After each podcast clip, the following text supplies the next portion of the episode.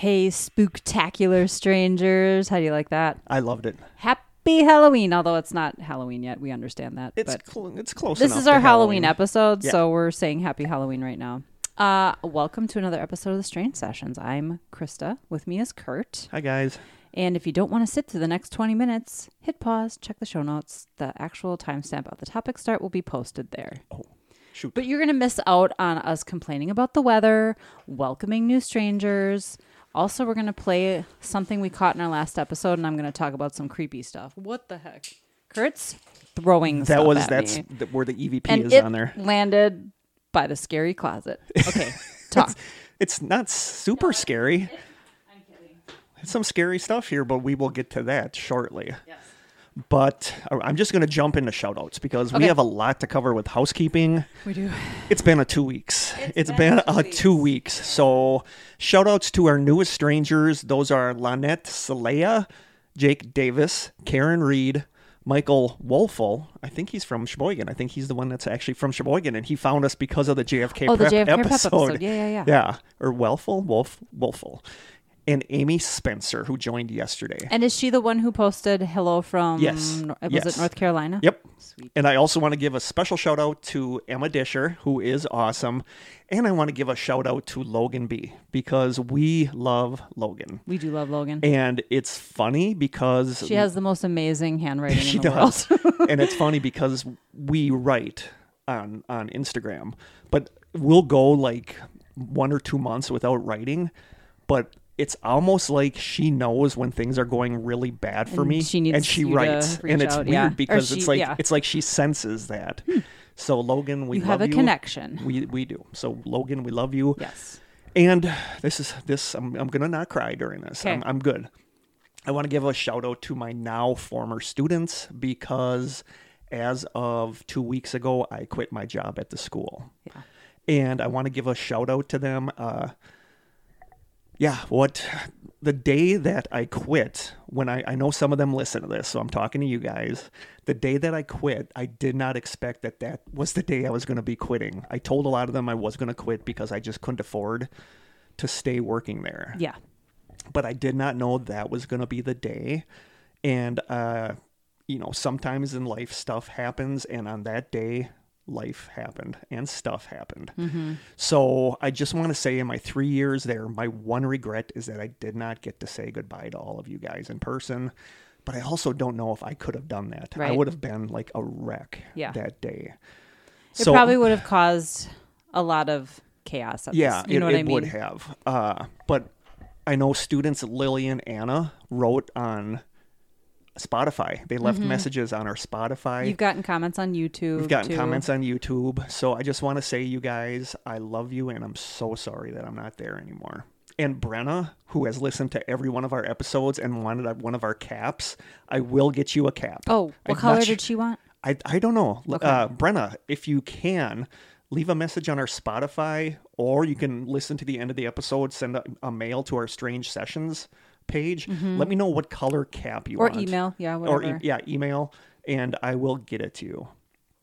Uh, but I just wanted to say, like, I love Lily and Anna, like leaving the the sweet Mm-hmm. and sad comments on our Spotify, yeah. and just know that I love you guys, and I'm so sorry.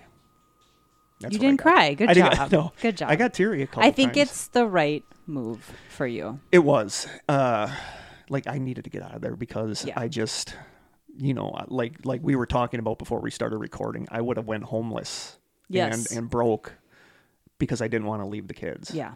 So it's just, it was the right time, and I just had to do it, and I'm just really sorry I'm not there anymore, and just know that I love you guys so much. And you're starting a new job this coming week. Yeah, it's factory work, but It's going to pay a heck of a lot more. it's gonna be nice not having to worry if I can afford my next meal. Yeah. so that's gonna help. yeah. but um but yeah so we're gonna just keep listening and you'll get to hear how i'm doing and i'm sure i'll be running into you guys you know like i'm already running into older students that are working at arby's like when i go through the Oh, drive through and they wait on me so i'll be That's seeing you guys around but i miss you Okay. okay You got through it. got through it What's next? um Taste test? no we got to talk about Are we going to do the taste test last then? yeah Okay. Let's cool. talk about the evp Sure. um so it was weird because I rarely That was me into the microphone. I feel like now I, I- have to call everything out. well, I don't really edit the episodes anymore. Right. But that one I had time and I wanted just to edit it because when Mm-hmm. We had guests we had on, guests yeah. and then sometimes there's pauses and Sure. stuff. So I wanted to edit it. And at one point I'm listening to it on my headphones while I'm editing it. And I'm like, what was that? Uh-huh. So I went back and played it and I'm like, that's like a kid saying something. Yeah. And I Don't sent- say what it is. No, and I sent it to you. I've listened to that so many times. So have I. I have it saved on my phone and I'm listening to it and I'm like and then I forgot we have a carpet because you came down here to see if you could figure out if that was one of the I moved every microphone. squeaking. I moved every chair. I did everything I could think of to recreate that sound. But we were all sitting still Yeah, and we were all talking all directly into our microphones. The episodes I've never heard No. like that Nope. before. no, and it's distinctly different from our voices. Yeah, yeah. So do you have it all synced up? Well, we'll I'll do that in just Okay. one second. So here- yeah, I sent it to you and you're like, what? And then I asked Mark and Rhonda, sent it to them, and they're like, no. They're like, that is neither of us, and we have no idea what that is. Okay. So then, you know, like we have no idea where that came from because you haven't really been experiencing activity a lot right. up until that up until up until that point. Have you ever seen that meme where Yeah. it says Yeah. you're, it's a USB thing Yeah. and it says right way, wrong, Wrong way, way, right, right way? way, yeah. Yeah. I'm struggling to get the dang. those ones thing are in those ones are really Oh my tough to get plugged Okay. into. Woo! I did. Okay. I did it, so everybody. you're going to be listening for when right after you might need headphones. It's a little I don't quiet, think you do. But you're going to be listening for right after Krista said that's whispering. the to the human who's That's talking. whispering. Oh yeah. Like the S, you know, there's more. You can kind of hear the the to the human who's That's talking. whispering. Oh yeah. Like the S, you know, there's more. You can kind of hear the the to the human who's That's talking. whispering. Oh yeah. Like the S, you know, there's more. You can kind of hear the Uh, okay, it was really hard for us to hear here in the studio. yeah, it's hard to hear when it's on a computer, but when you have headphones in, or when I listen to it on my phone and hold it close to my ear, It is plain as day. yeah, you very clearly after Krista says the word after Krista says that's whispering, you hear what sounds like a child or a young girl Sounds like a child. just saying, Yeah. yeah, yeah, like they're agreeing Like they're chiming in on the conversation and Yeah. they're affirming that yes, what you guys are saying is correct. Yeah, I mean it's there. We have no idea what that sound Yeah. is. Krista says she can even see the sound on the. I can see usually wave on the sometimes you can, sometimes you can't. I Yeah. can actually see the sound Yeah. on yeah, on so it the sounds like a audio. kid chiming in, going, "Yeah," and we have no idea where that came all from. nope. So we so we sent that to the Zons, and they're like, "That was neither of us," and they're like, "That's totally like a kid's voice." Well, and it's so obviously not either of us No. because I'm speaking right after Yeah. Rhonda speaks, and it's a Yeah. completely different voice at a different volume. Yeah. And right after it says, yeah, Rhonda begins talking right into the microphone again. So it couldn't have been either of us. No. It's clearly not you or Mark. no, so then it's like. And, and we were, were like, trying is to it figure one out of where the it came. chairs? Yeah, like you came down. I forgot that I'm there's like, we're carpet, under the carpet. wheels, so it's not a squeaking wheel. Right. But I'm like, you haven't had activity lately. And No, then that uh, kind of uh-huh. changed. That kind of changed after last weekend. Yeah, and you even said because we can hear Lucy and Jim upstairs, Yeah. but that is never picked up on the audio. No. Almost never picked up on the audio. No. And you thought maybe it was a chair being dragged on the floor upstairs, but directly above us is the bedroom. Yeah, there's no, it wasn't nobody in the that. bedroom. It wasn't that. I mean, it was like right by the microphone. It like a was. kid was there and said, "Yeah." Okay, so yeah, so after Kurt sent that to me, I actually came, I came down here, did the stuff. I took several recordings on my phone, just walking around down here, walking around upstairs, kind of half asking questions because I don't want to really open lines of communication if there is something here. Sorry. I'm sure everybody would love that, but I don't advise it to anyone who doesn't want to live with Yeah. activity in their house. Yeah. Don't welcome it or encourage it. Um, so I just took, I didn't catch anything. Let's just say that. Nothing happened. But then a few days later, I was sitting on the couch in our living room. And right off, we have kind of an open concept living room, dining room, and then the kitchen is the small room next to the dining room. And our Lucy's dog bed is in the dining room. That sounds gross, but it's in the corner in the dining room next to a hutch. And I was sitting on the couch. Um, she had we had kind of an active day, So I knew she was sleeping somewhere. And I heard her bed creaking. It's a very distinct sound. You can hear it from anywhere in the house. And Jim and I always joke, oh, she put herself to bed. Because it's cute how just she will just decide it's bedtime and she'll crawl into her bed. So I, it was like 5:30 and I was like, "Oh, cute. She put herself to bed."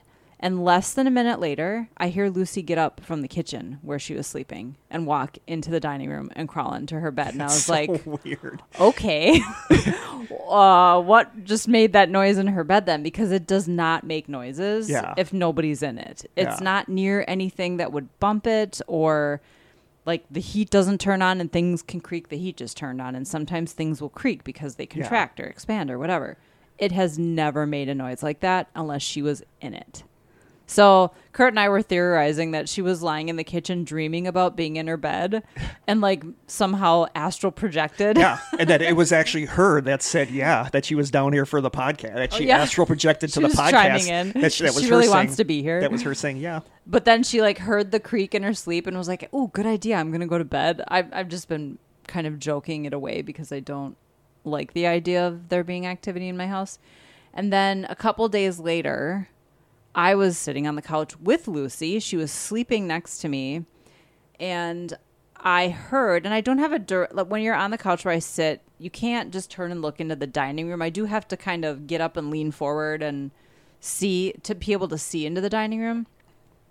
But I heard movement in the dining room. Like it I imagined that Jim had gotten up from wherever he was at the back of the house and was like, you know, moving stuff around on the table. That probably made a lot of noise. And I was like, oh, and, but he didn't say anything, and it was kind of dark in there. And I was gonna lean forward and say, "What are you looking for?" And he wasn't there. He was way in the back of the house. He hadn't moved. He was sitting there, and Lucy was next to me. That's so weird. And I don't. She jumped up and ran into the dining room, and I don't know if she just reacted to me or if she heard it herself. I, I wish I hadn't reacted to see if she reacted to it, because that would be interesting if she heard it too. Yeah. But I don't know. I'm trying to think if there was something else small that happened. You didn't tell me anything else. That was all that you told me. But it's so weird. I think there was one other thing, but I wrote it off. Yeah. So But it's just so weird. I put a that. charm by our front door. Yes, you did. a protection charm, and I will say it has been quiet ever since. But it's just weird that we get the EVP and then that week two different things happen. So it's like what what was that? I don't know. I so I theorize. I love you, Mark and Rhonda, but I think something could have followed you here because they've had activity for years in their last house, and I remember going to their ho- housewarming party, and them someone said that they saw. I thought it was Brittany. Saw, Devin saw a hat- something hat- moving Yeah, and Devin has seen the Hat Man. at their old house. Yeah. But I know that there was activity at their new house. And so I wouldn't be surprised if something followed them here. And then Stayed here for a week. just for a little while and then, and then- you know, I, I don't I, again, I don't really think my house is haunted, but I do think it's entirely possible that things just pass through every once in a while Yeah. because I'm open to it. We talk about the paranormal in my basement Yeah. every two weeks. And I'm like, not going to get a chance to edit this episode because I'm going by Aaron and Nicole's uh, Nicole's grandparents' day. They're having a party. Nice. So if listeners hear any EVPs during this episode, that's not my stomach or Krista hitting something on Sighing the into the table phone, or, or any the of phone. that. Let us know because. I will not have a chance to edit this episode. well, and I and it was just like a, a random thing that I edited the last one. So it's like, did we miss a bunch of possible EVPs in the old episode that I didn't edit? I do think it's ironic that not frequently, but enough that it makes me giggle. People will s- message me and be like, "Oh, I think I heard an EVP on your podcast." And I, I don't even need to hear it. I know it was me or Yeah. you, but I'll Yeah. listen to it. I'll go to the timestamp and I'll this listen. one, this one wasn't me or you. but nobody's heard it. No, like we nobody, posted. no- yeah, and nobody got back to us. Nobody got back to us and said, "Oh, here it is." Like, yeah, I totally hear it. So I just especially think it's on funny. headphones. It's very clear on headphones. Yeah, I just think it's funny that when there's not an EVP, everybody hears an EVP, and when we got one, nobody Yeah. heard it. Yep. so, uh, I yeah, I mean, I don't want people to start thinking they're hearing EVPs in every episode because other than that weird mechanical thing we heard in that one episode, we've never yeah, in seven seasons. yeah. Even when we recorded at a haunted school, which I drove by Did you? on Wednesday, by the way. Nice. Um, we've never gotten EVPs except for these two. And so it's just weird that after the EVP, you've had at least two things happen during that week that I want to say there was a third thing, and I just decided, nope, You're done. I can explain that. I can't remember now. So we'll keep you guys updated on Yeah. that. Well, hopefully there will be no more updates. I hope not. Yeah. I was for this episode. I wanted to go on eBay and buy us a haunted doll for the studio, but Stop it. but You Krista, can keep it at your house. yeah, Krista put the kibosh on that pretty quick. She did not want a haunted doll living down here.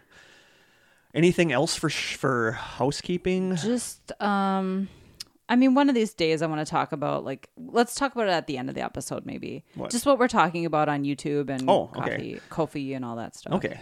and Uh, just a reminder, we have new hats available. If anybody's interested, you can go to our Ko-fi page and order. taste test. Lauren, you look amazing in the Yes. pink hat. Yes. Yeah, let's do the taste test. All We're right. pretty close. We're at 19 minutes, but we had three minutes of chit chat, so so we should still be on schedule. You got your mug ready? I do. I got my mug. Um, Is it gonna be gross? Oh, he's making a face. I don't think it's it going can't to be as bad as fried chicken candy. No, it won't be as bad as fried. Okay. I don't think it's going to taste gross, but there's something about the way it looks that Okay. is really off-putting. Oh, great. You the ready? color. Yeah, I'm ready. Not the, so much the color. Well, here you go. I'm gonna take a picture in the light. Oh, oh no, we've had something like this before, haven't we? I don't think- seed lychee lychee flavored drink. It's the basil seeds. I bet they're gonna be just like chia seeds, though. But floating in it, it looks it looks so much like dead bugs, f- like in a puddle. it looks so gross. I think it'll be good. I think it'll be fine. But I know some people would have a hard time with this because it's like a texture thing. And if you look, they're slimy. Like chia seeds get slimy yeah, they do. if you put them in a beverage. they beverage. get gelatinous. Yeah. it does remind me like if you leave a glass of something outside overnight and, you And there's wake up and mosquitoes. there's like a bunch of ants or Yeah, bugs in it. it looks like. It's like my hummingbird feeder after yeah, the ants it looks get like at it. looks like a drink with a bunch of bugs in it. But lychee or lychee flavored smell stuff all is that good. appetizing either. Oh, it doesn't smell good either. Not great. All right. Yeah, these are a little like there's like sort of a haze that's hovering around each seed. Yeah, like I said, it looks gross. Those look gross. I'm gonna actually take a picture of myself. I don't think it's gonna taste horrible, but it looks like a. I've heard that before. Oh, I don't oh, know. It doesn't a smell that bad. Smell. I think it has a weird smell. Like lychee or lychee, however you pronounce that, that stuff's actually good. I bet it's going to be a lot sweeter than we're anticipating. I just wonder if it's gonna be chunky. you ready? okay, I'm ready. Hmm. It's just like chia seeds. Oh, it's really good. It's actually not bad. Mm-hmm. That- Way sweeter than I thought. It's kind of thick. Yeah, it's thicker than I expected. It's like a Mm-hmm. s- syrup. I eat a Um, I eat a lot of chia seeds though, so I'm used to this texture. I don't put them in beverages, Oh, but as I'm getting to the bottom, it's like way thicker. Mm-hmm. Like people with people that have a hard time with like tapioca would not be able to Yeah. do this because they're slimy. it's like little slimy beads. well, and I can't just drink it. I have to chew the seeds. Like I'm weird that way. I can't just swallow this. It- oh, I have to chew. it's not pouring fast because it is super thick at the bottom. But it's good. Mm-hmm. Like lychee or lychee, however you pronounce it. I like that flavor. By the way, basil is commonly used for protection, so Oh, good. we're safe. That's what's hanging in on my charm by the Oh, door. I can't chew it. Though. Yeah, that's weird. I can't chew them because they're crunchy. Then it's like See, that doesn't bother me, but I put chia seeds in my oatmeal. I put, I mean, I don't know. I'm big into chia seeds. They're good for you. I'm gonna give that a seven. It's not the worst thing I've ever had. I'm feel so like- self conscious about sighing now. Um, I feel like if it wasn't as thick as it is. I'll give it like I'll give it a seven too. Okay, We're gonna have basil seeds stuck in our teeth. we will. I think we're right on schedule. We're at 30, 23 minutes. Oh, sweet. Okay. Do we have anything else we were going to talk Probably. about? Um, Now we're gonna take another five minutes into. a roadmap for the rest of the season after Mm, yeah. this episode. We're closing in on yeah, the end of three season episodes seven. left. I That's bel- it. Yeah, because it's end of October. We have two in November and one at the beginning of December. So you told me So what's going to happen is the next episode is going to be stranger suggestions because we got that voicemail from Brad. okay. yelling Yeah, at me for not using his suggestion, which I will use next time. Brad. And we had a, a listener email us and ask us, so we're going to do another. Oh, yes. yes, we're going to do another stranger's suggestion, Was that and Ren? then and then what? Ren?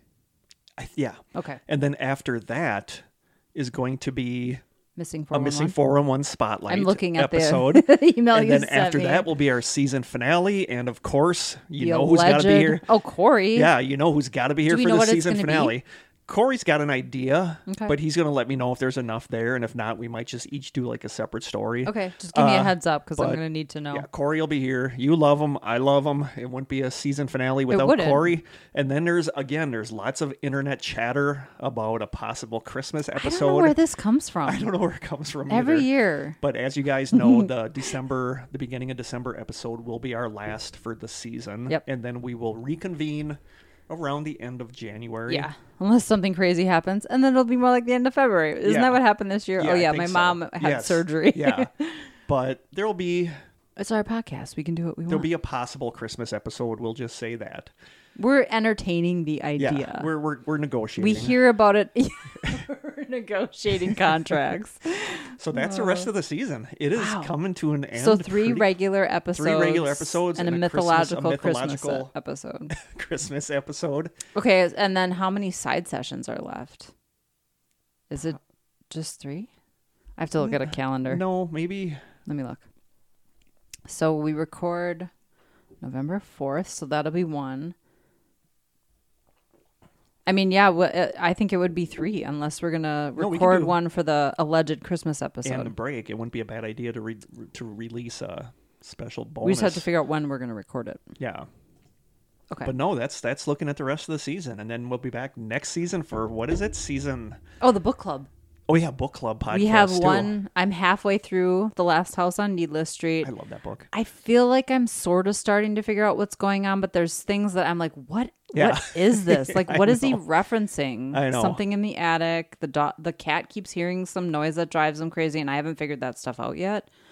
I think I'm figuring some things out that are going on. I love so. the chapters written by the cat. Me too, Olivia. She Olivia, is yeah. the best. Um, She calls all humans Teds Yeah, because her 'cause- human's 'cause name is Ted. Ted. Small Teds, big Teds, um, male what was, I, Teds. what was I gonna say? Uh, but yeah, next season. What season is the next season? Is that season, Season eight? eight. Dang. Oh, and we're really, we're really okay. So we are going to try. We're going to talk about this a little more at the end of the episode. But I want to do one full video episode before the season is over. I don't think I'm going to try it when Corey's here because I, it, I just want to focus on getting both of us in Yeah. shot rather than trying to work three people in. Yeah. We'll worry about guests next season. But the goal is next season that this will be available every episode on YouTube in video In format. video form. We're trying to grow our yeah. YouTube channel. Yeah. We have like 940 some subscribers. And once you hit a thousand, you are eligible to monetize your podcast. And let's just say we have goals. and it's just gonna be raining money on us. We'll both quit our jobs. yeah, that's that's that would That's be kind of the dream. that's kind of the dream, but we'll see what happens. We'll talk more at the end But of the next episode. season, I kind of feel like I almost have next season planned out. Nice. Like Blaine's going to come for an episode. Oh, that would be great.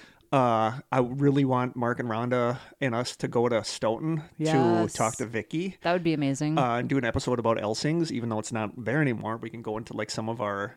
There's so many EVPs that we could share. I know, and uh, yeah, Aaron and I want to do another road trip. You and I want to do a road trip. So Mm-hmm. We got to do Door County. It's so close and it has such a great and Whitewater. history. Oh, yes. And Whitewater. We have to do the Salem of Wisconsin. So we There is a Salem, Wisconsin, by the way. But that's the official. It's that's not like, Whitewater. Whitewater's got a Whitewater's got an interesting history. So mm-hmm. that'll be next season. That's where I met my husband. So I think we have enough for next season. So I'm not going to say we're going to shut her down Okay, yet. good. Well, we've only Once- done a handful of states, Well, I think we only did like one or two states this this season. so we have to get through a lot of states. We'll be around for a little while yet. be no around for a worries. while. Mm-hmm, mm-hmm. So we jump into today's topic. Let's do it. Yeah, our, our titillating 20 went a little long. Sorry, Okay. guys. Sometimes it does. Yep. Um, today's topic. I wanted to do something spooky because it's Halloween. Yep. And I figured, what else could we do? It's the most wonderful time of the year. Most wonderful time of the year. What would be a good topic? And of course, I went with haunted dolls because Everyone's favorite thing. and I want to give another little note to my students or my ex students. You might not want to listen to this episode because this one can get a little scary. Okay. Like like haunted doll stuff is creepy, so that is Mr. K telling you this one maybe don't listen to at night. I do want to get better at d- putting a disclaimer for strangelings. Yeah. Like, especially if we're talking true crime, sometimes Yeah. things get a little like, I'm like, oh, I wonder if parents listening with their kids wish we had said something Yeah. about that first. So We'll work we should try to be more season. conscious of Yep. that. So dolls, we are looking at dolls. And as always, I like and I want to apologize because the last 2 weeks have been kind of crazy for me and I haven't been in a really good headspace, so this might not be as great as I wanted this episode to be. But what's our what's a strange sessions episode without me apologizing for, exactly. for its quality? But you know that I love to dive into the history. So this first part comes from a couple websites. It comes from the website historyofdolls.com, a blog by somebody named Charlotte Sidemby, and a hubpages.com article called Short History of Dolls. Are you ready? I'm ready. So, a doll is a man made figure of a human being or sometimes of an animal. Sorry. My feet just squeaked on the table. I'm going to. Wasn't an EVP? It was not an EVP, but I actually heard that. So A doll is a man made figure of a human being or sometimes of an animal. There are documents that prove that dolls were used in ancient Egypt, Greece, and Rome. They were made from materials that were available at the time, like clay, stone, wood, bone, ivory, leather, or wax. There is also archaeological evidence that dolls were the oldest known toys. I did not realize that dolls went back that far. No, neither. But if you think about it, they're kind of rudimentary that it's easy to make like a figure, like a stick figure of Yeah. a person. Dolls are said to have existed as early as the Paleolithic paleo that's hard it's easy for me to say paleolithic era roughly 2.5 million years ago to Wow. 10,000 BC really, the oldest one, discovered in Siberia in 2017, had a head carved from soapstone and a body made of organic materials which have since then decomposed. It's believed to be over 4,500 years old. Dolls can often be found in graves and, in particular, children's tombs. Most were rather rudimentary, yet some could be considered works of art, articulated and delicately painted.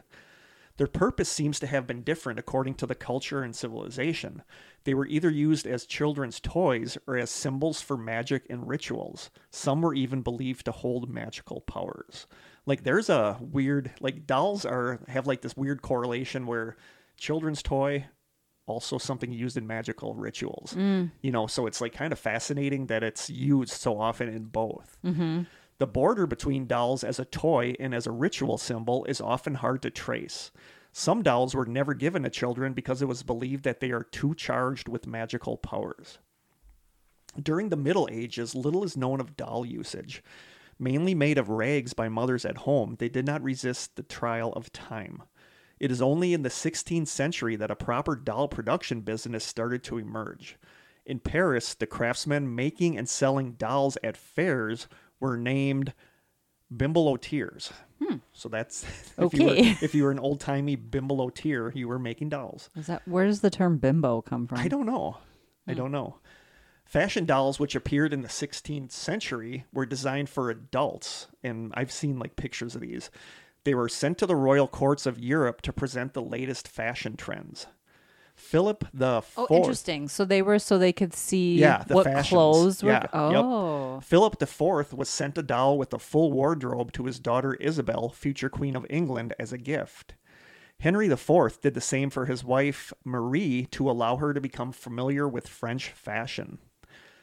Despite the birth of fashion magazines and engravings, fashion dolls did not disappear.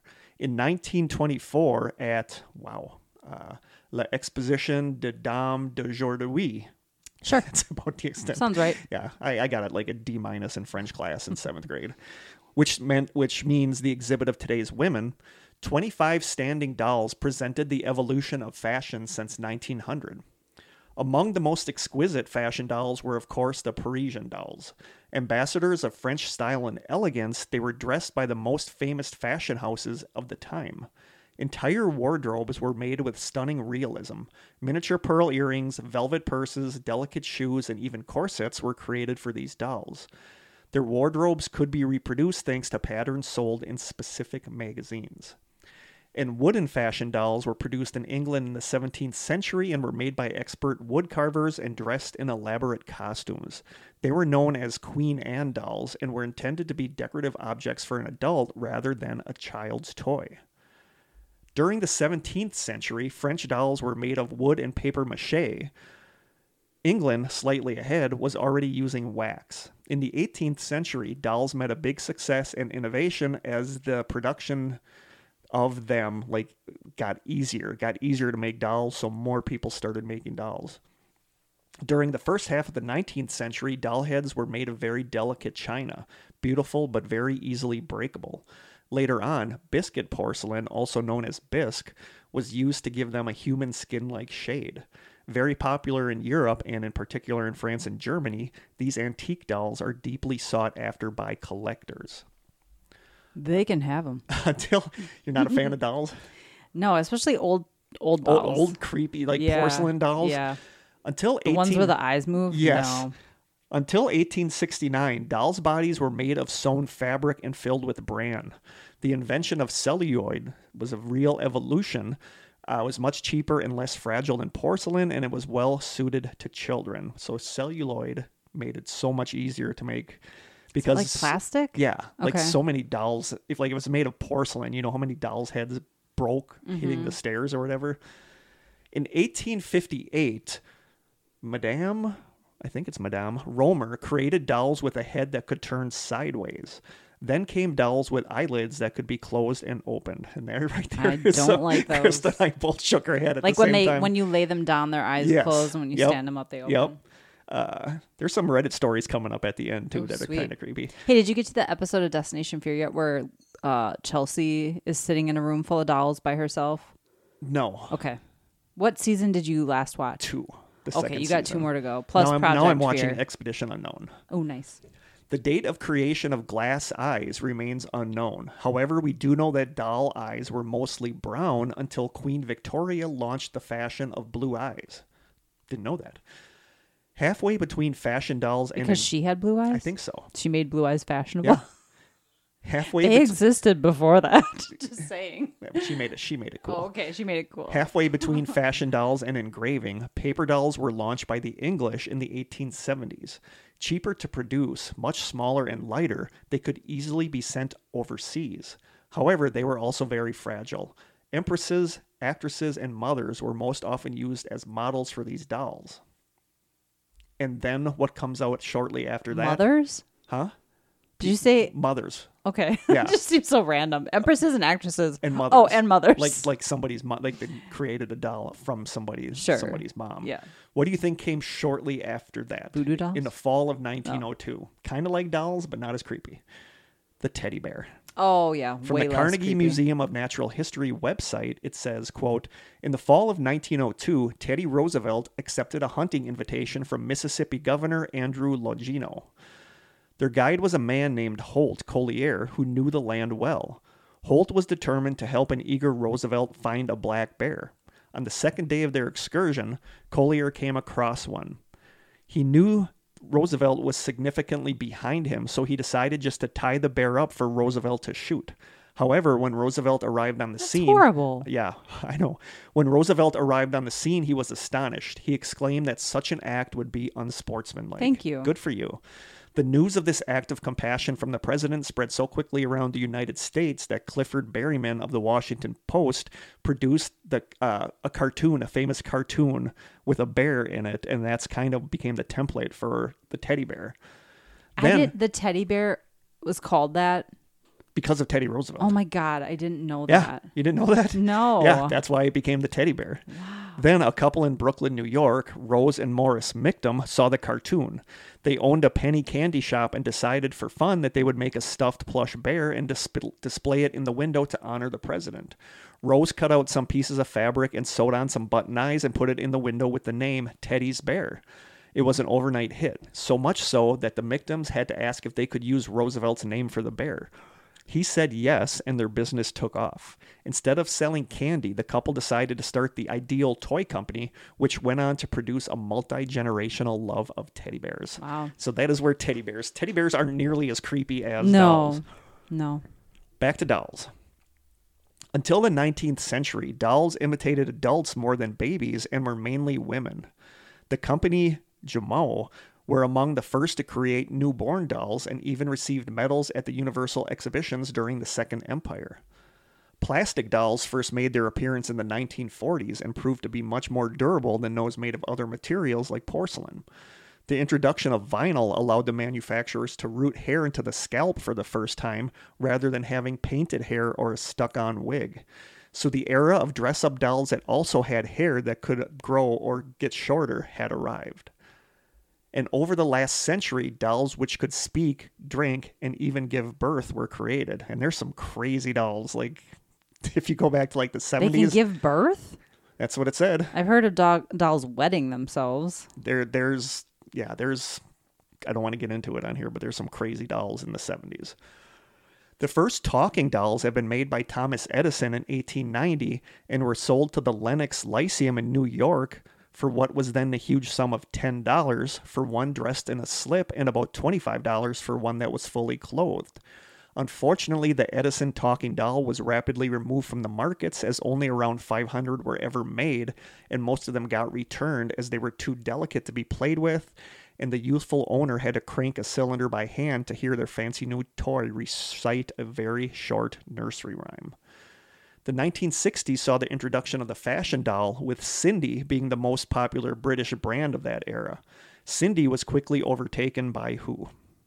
As far as a fashion doll, Barbie. Barbie. Sindy was quickly overtaken by Barbie, who had been created in America by Ruth Handler and was launched in 1959. Barbie's home state is Wisconsin. What? Yeah, we talked about that in what our Wisconsin episode. That was one of the fun facts. I guess that I kinda Barbie's- remember that. Barbie, Barbie's hometown is in never Wisconsin. into Barbie. No. Barbie was quickly joined by a boyfriend named Ken, and other characters also soon joined the Barbie family. Yeah, what was her skip skipper? What was her like little No, that can't be right. I just heard something. That was me. Okay. I was moving my Okay. feet. Kurt's all kinda freaked out. paranoid. Yeah, we're paranoid. Barbie now. had like a younger sister or cousin or Oh something. Oh God, I what was remember. Barbie's? Oh, I can't. I It's like at the. to say Skipper, but that's It, I think it was Skipper. Was it Skipper? I think it might have been Skipper. Was there like a Ken's younger something then too? That I don't remember. I just remember when we were like teenagers. I'm talking like high school. We used to go to Jamie's house and we used to like annoy his sister because I would I would switch the heads from Barbie to the Ken. We used to just drive her crazy. Nice. Sorry, Kristen. Um, these Barbies and other fashion dolls, which were modeled after adult or teenage women rather than children or infants, were characterized by all the different outfits that you could buy for them, and their very had they had their very own furniture, cars, ponies, and houses, and they were sold by the Mattel Toy Company. And their unrealistic body portrayal Yes, for women. yes. In 1963, Hasbro, a competing toy company, began working on plans for a military themed line of dolls that, G.I. just like Barbie, could be Nice. accessorized with different outfits and weapons. The original strategy called for a different figure for each branch of the military, naming the first one after a 1945 film called The Story of G.I. Joe. Hmm. So that's where G.I. Joe came from. 70s, there were a lot of crazy dolls in the 70s. I I I remember that's when they started getting a little more advanced with like talking and and When motions. did like My Buddy come out? Do you remember him? I think I remember the, 80s. theme song. I think in the 80s. Wasn't Chucky kind of based yes. off of that? Okay. Chucky was based on the My Buddy dolls. Yeah. I think that was early 80s. Uh, but the 70s had some crazy dolls. They were making innovations. They had ones that I think it was in the 70s that would like eat, like make the motion of eating food, except kids were getting their hair caught and it was Hmm. Oh, good. like eating the kid's hair. Nice traumatic experience. So, as far as dolls go, what came out in 1982?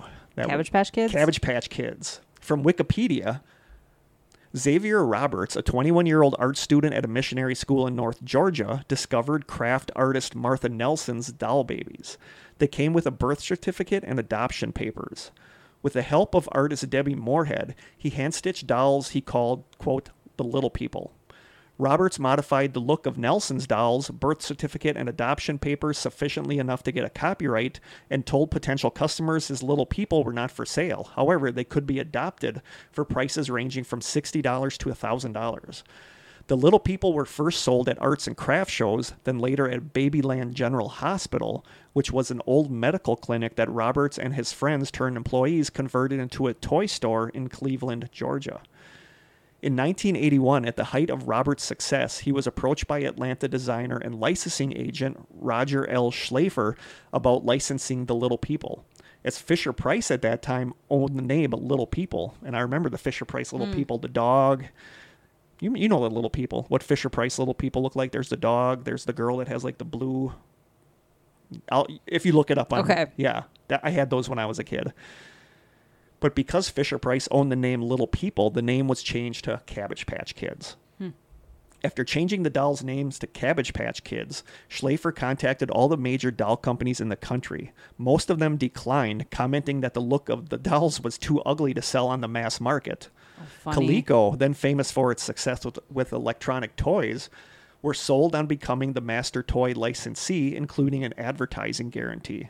That was a smart move from Coleco. Because at the peak of their popularity, between 1983 and 1986, the dolls were highly sought after toys for Christmas. Mm-hmm. Cabbage Patch riots occurred as parents literally fought each other to obtain the dolls for children. And I remember mm-hmm. Seeing video of like people like people fighting in the store and like getting trampled trying to get the Cabbage Patch dolls. In later years, Coleco introduced variants on the original Cabbage Patch Kids, and derivatives of the original line of dolls to this day continue to be marketed. And I didn't know that. I thought they came and went, but they're still around. But I remember how crazy it was that everybody wanted these Cabbage Patch Kids. So Coleco was really, really smart to take them up on that. So we we didn't have a lot of money growing up, and uh, my we knew somebody who made knockoffs of Cabbage Patch Kids, and my brother and I got the Nice. knockoff Cabbage Patch Kids, but I didn't know the difference.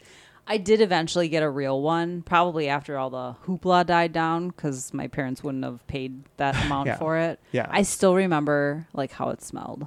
Really? Yeah, kind of like it was a preemie version, um, and it smelled kind of like plastic and baby powder, which I think they purposely put that That's baby cool, though. powder That's smell cool in that they it. made yeah, that scent there. yeah, because babies have a smell. It's a nice smell. Yeah.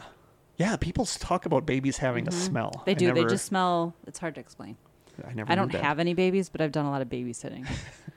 So then what do you think came out in 1985? That was the next big thing. Hmm.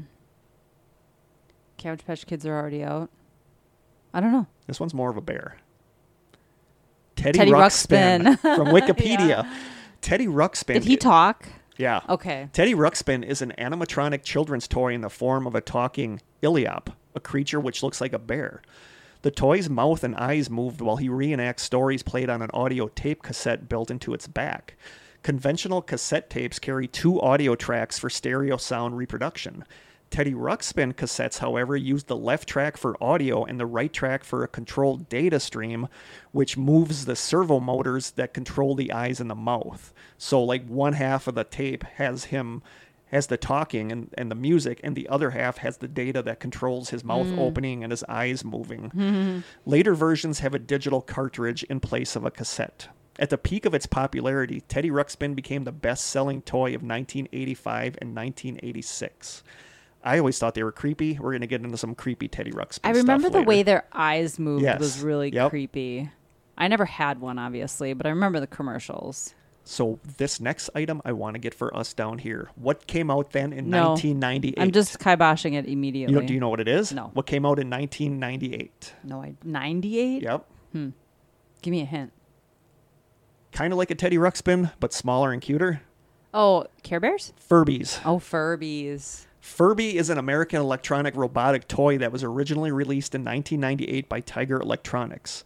It resembles a hamster or owl like creature and went through a period of being a must have toy following its holiday season launch, with continual sales until 2000. Over 40 million Furbies were sold during the three years of its original production, with 1.8 million being sold in 1998 and 14 million in 1999. Its speaking capabilities were translated into 24 languages. Furbies were the first successful attempt to produce and sell a domestically aimed robot. A newly purchased Furby, or a Furby that has been reset, starts out speaking entirely Furbish, the unique language that all Furbies speak, but is programmed to start speaking English words and phrases in place of Furbish over time. This process is intended to resemble the process of learning English. There was a common misconception at the time that they repeated words that were said around them. This belief most likely stemmed. That's creepy. yeah, this belief most likely Furbies are weird. Uh, there's Furby stuff coming too.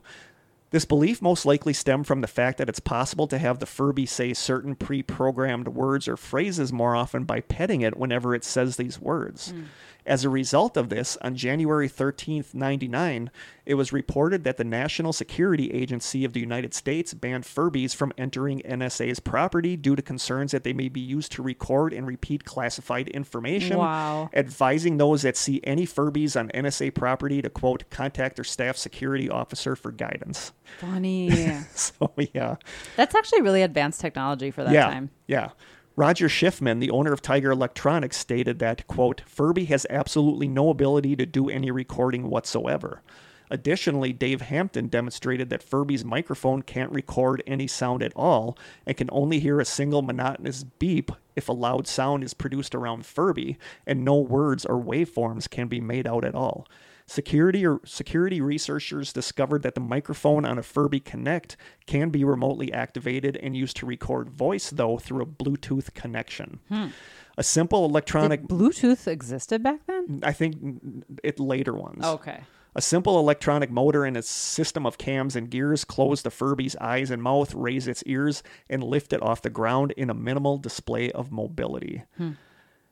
And then in 2008 came out the Real Talking Bubba Bear. And I, I actually want to find this one. I, that doesn't sound familiar. Yeah, it, it's it's kind of like a cross between a Teddy Ruxpin and a Furby. Okay.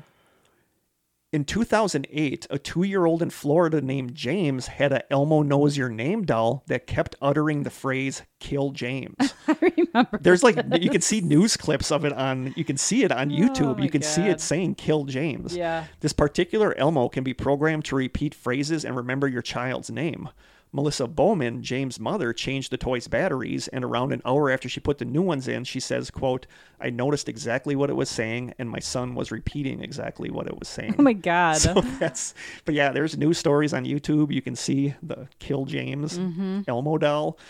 But Furbies and Teddy Ruxpins like showed up a ton in researching haunted dolls because of something called residual charge, where they have capacitors in them, and there's stories of people going out in their attic, and there's been a Like Furby with no batteries in it Oh. for 20 years, and they jostle the chest it's in, and it, Wow. it giggles or speaks because because the capacitors store yeah the capacitors store a charge. Interesting. So that's how I want to get a Furby. I do want to get a Furby for down here because Can you buy? They're still like on the market. I think so, but I want to Okay. get like a vintage one off. you gonna hide it somewhere? No, we just put it here on Scare the the table. I bejesus just put it out of here in the, me. t- in the table and see funny if if it it just chimes. chimed See if in it every chimes once in in a while. during. But there's a, so many stories, and people are like, "That's something called residual charge, where the capacitor can still hold a charge even if the batteries Mm. are dead or not in it." Creepy. But there's so many stories of a kid hearing a long disused Furby giggling in the closet at night. you know. It's the stuff of nightmares. Yeah. So why are dolls considered easily haunted? Uh, a fear of dolls does have a proper name. It's pediophobia. that is a Hmm. Fear of dolls. I think everybody to a point has it, but I think a lot of it is Except for doll collectors. a lot of it is like the uncanny valley thing where it looks human, but it also looks different enough that it sets off this innate fear It's like clowns. in people. Mm-hmm. And I think that's why dolls are considered spooky. But at the same time, I get why dolls could be haunted. There's such an emotional Yes. attachment. Yes. So this comes from a Llewellyn.com article from March 16th, 2008 called, quote, Why Are Dolls So Likely to Be Haunted? And it is written by Rosemary Ellen Guiley. Why do I know that name? She's like a bigwig. I think she passed away. She's she's a bigwig with paranormal stuff. Wasn't is she one of the Conjuring kids? Rosemary, no. No. She was she's like a famous was she the one that did the Beast of Bray Road? or was that somebody else? Rosemary Ellen Guiley was like a big name in the paranormal Hmm. research stuff. I think one of the kids who lived in the Conjuring house has like a similar similar Oh. name or something. So her article says, quote, Dolls are one of the most likely objects to become haunted. Why is this? Dolls that have human forms are ideal vessels for residual energy and spirits. Owners, whether adult or child, often form strong emotional bonds to dolls. They become human substitutes. If something tragic happens to the owner, or if the owner suffers intense, unhappy, and negative feelings, the bad energy can be transferred to the doll. This energy is residual, but if it's strong enough, it can take on a thought form presence as a bad personality of the doll. Residual energy can be dormant for long periods of time, but if the doll goes to a new home and owner and the place and person have the right energy, the residual personality can become activated and cause phenomena in the new house.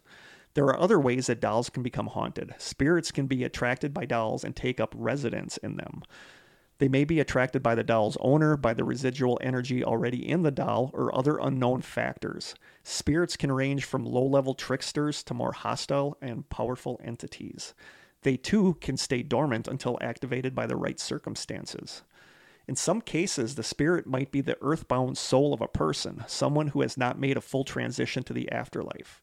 An example is a doll owner who dies suddenly and tragically and for various reasons does not cross over because they were lost, confused, or hanging on to unfinished business. Dolls can also become haunted if they are deliberately used in spirit summoning and spell casting work. In such cases, spirits are invited to inhabit the dolls. Removing the doll from the premises alleviates the haunting phenomena in the house in most cases. Sometimes binding spells must be performed on dolls to keep pesky spirits from getting loose and causing havoc. Hmm. But it's easy to see because there is such an emotional mm-hmm.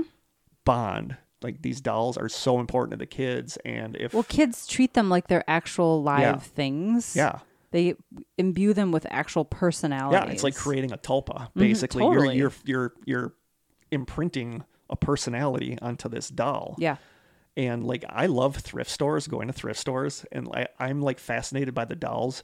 I try to buy a teddy bear like every time. I don't know what it is, but when I go to thrift stores, I try to buy a teddy bear Hmm. because I just I, it's sad to me that that was somebody's special Beloved toy. Yeah, and it's just there. So dolls though I don't buy, but teddy bears I will buy. And it's just like you always wonder what was the history of this teddy Mm-hmm. bear? You know, was this somebody's only refuge against abuse? Sure. You know, like it's it's easy to see why these things can become haunted. It really is. But some people don't believe that you can haunt an inanimate object. But I feel like if you instill enough energy into Mm-hmm. it, I feel like you can. I feel like we've seen uh, enough stories that uh, attachments, Yeah. at least. Yeah. I don't know. but right uh, it's it's been constant for like the past decade or so but right now too there's like a huge market for haunted dolls so from a mentalfloss.com article from october 5th 2022 called quote the uncanny rise of the haunted doll market the article says quote there's a thriving online market for haunted dolls, a relatively recent phenomenon thought to have taken off in the last decade and largely based around Etsy, eBay, and Instagram. A quick online search reveals thousands for sale, along with accessories and dolls intended to be scary but not purported to be haunted. Most prices hover around $150, although some haunted dolls sell for over $1,000. A typical listing will include a lengthy, detailed backstory, both about how the doll was acquired, often ending up with the seller after changing hands multiple times after spooking owner after owner, and what has supposedly been gleaned about the spirits inhabiting them. Demands the spirit has made, things known to have angered it, and details about both its former life and what it understands about its current existence inhabiting a doll all make for a pretty compelling read, especially alongside a disconcerting glassy stare complete with disturbing cracks. Certain types of dolls are more popular than others, such as antique models, Wanda the Walking Doll and Raggedy Ann, the latter being the type of alleged, allegedly demonically possessed dolls, the real Annabelle, mm-hmm. which I did not know until I did that. yeah, I did not mm-hmm. know until I did this article that Annabelle is Oh, actually really? yeah, a Raggedy Have you never seen it? No. Oh. No. I mean, I've, I've seen bits and pieces of the movie, but I did not know It doesn't that, look like no, that. the real they couldn't The use real one looks they like couldn't Raggedy use Ann. the Raggedy Ann because of copyright stuff. But Yeah. I did not. But we're gonna get into. I have 14 haunted dolls we're gonna talk Okay. about. So there's stuff coming up. The real Annabelle, made famous by paranormal investigators Ed and Lorraine Warren. Given how scary even non haunted dolls can be, the idea of specifically seeking out and paying $150 for a potentially possessed toy can seem a bit odd. Mm-hmm.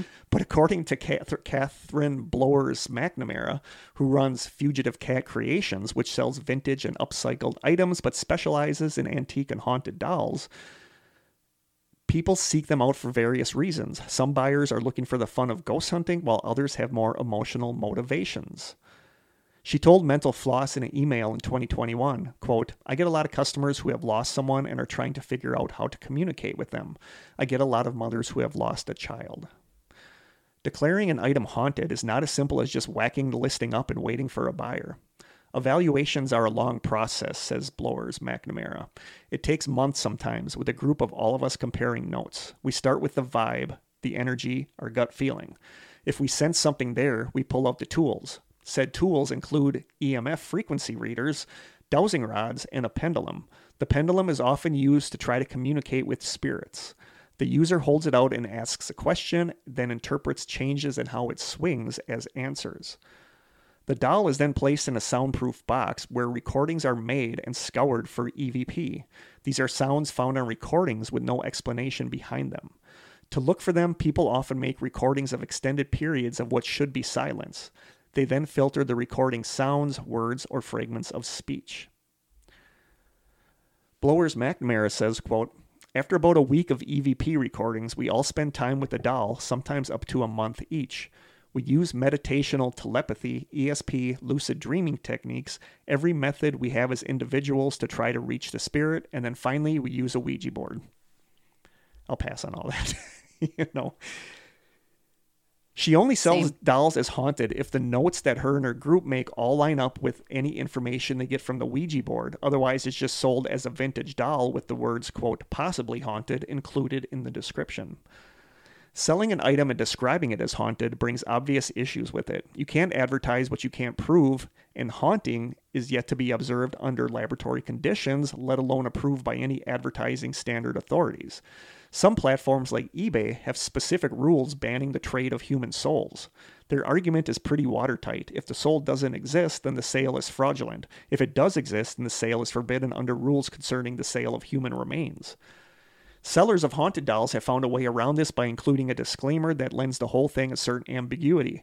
They insist that all items presented as haunted are done so for entertainment purposes only. However entertaining one feels about owning a haunted doll might be, Blowers McNamara insists on not taking the ownership of such an item lightly. She says, quote, Before you start collecting haunted items, please learn how to spiritually protect yourself and your house. If you have kids in the house, do not bring in spirits to the home. If buying it solely for the novelty, there are inert antiques available. Cheaper and free of malevolent spirits. What a bargain. Hmm. So there you go. So do you want to buy a haunted No, I doll? the answer is no. No. Just on the very off chance that it's potentially actually haunted. I think most of what's being sold online is not haunted at all. Kind of like Dybbuk boxes. Guys, don't buy a Dybbuk box. They're not real. No. Uh no, the guy that, that came out with that even said it was He fake. admitted- that he, he admitted totally that it was made it fake. up. Yeah. By the way, this reminds me of the Newkirks because I Yeah. loved their episode on the Yep. Dybbuk box. Um, but they're in Milwaukee Today. today. I know. I should be paying better attention. But this whole conversation reminds me of their new um, documentary, The Unbinding, because it's about technically a doll. Well, didn't didn't Stephanie tell us that she went to the, their show in Austin and they had a doll in the I think it was a doll in the lobby that you were supposed to like impart your feelings and mm. stuff on it. We're, we get to one of their dolls. They have a Okay. doll. Yeah, we're gonna get to that in a little bit. But if you want to have, if you want to buy a haunted doll, like everything just says, you're. It's basically like inviting a roommate into mm-hmm. your home, and you don't know what kind of roommate it's going to be. you know, That's a great way to think about it. well, it, that it, it's true. Uh, mm-hmm. You know, they're going to make noises if they can. They're going to move stuff around if they can. They might be just trying to say hello to you, but it might be mm-hmm. worse than that. Maybe they don't want a roommate and they're going to try to get rid of you. Yeah. So, uh, if you're considering buying a haunted doll, just be prepared and think about what you're doing mm-hmm. before you do. But I think it's also such an easy way to make extra money mm-hmm. on eBay. It's like, yeah, this doll Yeah. is totally haunted. And Haunted jack up the price to a thousand dollars. Yeah. You know, so do I think a lot of ones on there are haunted? I don't know. I don't think But like so. the Newkirks say too, they said they get stuff sent to them that has caused like crazy hauntings in people's houses, but for them it does nothing. does so it nothing, might just be something tied to that person. Right. It doesn't just because a doll's haunted doesn't necessarily mean it's going to be haunted to each person it passes on Yeah. to. I but, get that. Yeah, That there's makes a sense to me. and if you do have one you want to get rid of, there's an awesome website called unsettlingtoys.com, unsettling toy removal and rehoming. Like they will take your haunted doll and sell it to somebody that wants a haunted doll. And Hmm. How it's nice actually for them. They make all kinds of money. it's actually a really cool website. Like, you know, you can buy them there. And I was looking at some of the pictures and I was like, nope, nope, not that one, nope. Uh, but yeah, they'll Okay they'll, for window shopping, yeah, but they'll buy they'll buy your haunted dolls, or Okay. you can buy them there if you're so inclined in one. Please don't send us one either. no. We don't want anybody to send us a haunted doll. no, do doll. not send us anything haunted. No. That's not cool. I mean, worst came to worst, if we got one, I would keep it at my apartment. Okay, thank you. I'm used to living in a haunted apartment for a part of my life, and I don't. I know you don't want anything else here. nope. We already got this little kid that's here hanging around, Just hanging out, just hanging out. sleeping in Lucy's dog bed. So now some famous haunted dolls. I got 14 of them. Okay. Are you ready? I am ready. These aren't in any order except the last two are like the most well known. Is it a male and a female? Yes, it is a male and a female. Good job. Number 14 is Peggy. From a travelchannel.com article called, quote, This doll might haunt you just because you saw her photo. It says, and her photo is part of the picture for today's. Oh, good. Yeah, so hopefully it Morning. doesn't haunt you. Yeah. When British paranormal investigator Maybe if it's a photo of a photo, it's okay. maybe then it's okay. when British paranormal investigator Jane Harris agreed to examine a supposedly possessed doll named Peggy, she probably I didn't. thought you said piggy before. no, Peggy. Peggy, P-E-G-G-Y. she probably didn't imagine that she would become one of its victims. A woman called Harris in 2015 and begged for help after the adorable doll she found in a garage sale caused nightmares and a mystery illness. Harris agreed to take Peggy, who the buyer had locked in an outdoor shed. But just a few days into her investigation, she became too ill to leave her bed. Harris reportedly suffered from hallucinations and heard strange noises while Peggy was in her house. She didn't improve until a fellow paranormal investigator took the doll out of her house. Psychics examined Peggy, attempting to understand the spirits possessing her. It's believed that the spirit of a London woman born in 1946 had attached herself to Peggy. That woman later died from a respiratory condition that psychics assume was asthma. According to the Daily Mail, the psychics believe Peggy was, quote, restless, frustrated, and was persecuted in life. Harris uploaded a video of Peggy to YouTube, and viewers immediately reported feeling the effects of their digital encounter with the doll. Nearly 100 people said they'd experienced headaches and felt ill once they'd seen the video. One woman said she had a heart attack, and others said they felt a strong sense of anxiety. Some recent commenters on the YouTube video say they felt nauseated or that the lights in their homes flickered as they watched the video. Hmm. Peggy, with her blonde bob and innocent looking blue eyes, is now on display at an American museum where visitors have to sign a waiver before they can lay eyes on the evil doll. And what museum do you think it's in? The Newkirk? Or no, the Warrens. No? Zach Bagans. Oh, Zach. It is at Zach Bagans Haunted Museum, Of and you do have to sign a waiver. It's a cute looking. It's not actually a scary looking doll. It's a cute looking doll, but it apparently just seeing the video of the doll is causing people Hmm. lots of problems. So Zach, you can keep that one. We Yeah. don't want that here. Agreed. Number 13 is George. This comes from Oddity Central website from March 27th, 2023. It says Nottingham's Haunted Museum is home to many macabre, macabre, macabre, Macabre. and fear-inducing attra- attractions, but few as disturbing as George. A 1930s doll reportedly made using a. Hang on. Siri is listening to me. Stop it, Cancel. Siri. Why are you doing this? Okay. Maybe that was talking about Peggy the doll might have just set off my. Yeah, I said seriously the other day, and I heard, uh huh. I was like, no. That was weird. I have no idea why Siri popped on on here because I don't have it set up to. I'm just going to go with Peggy. Peggy did it.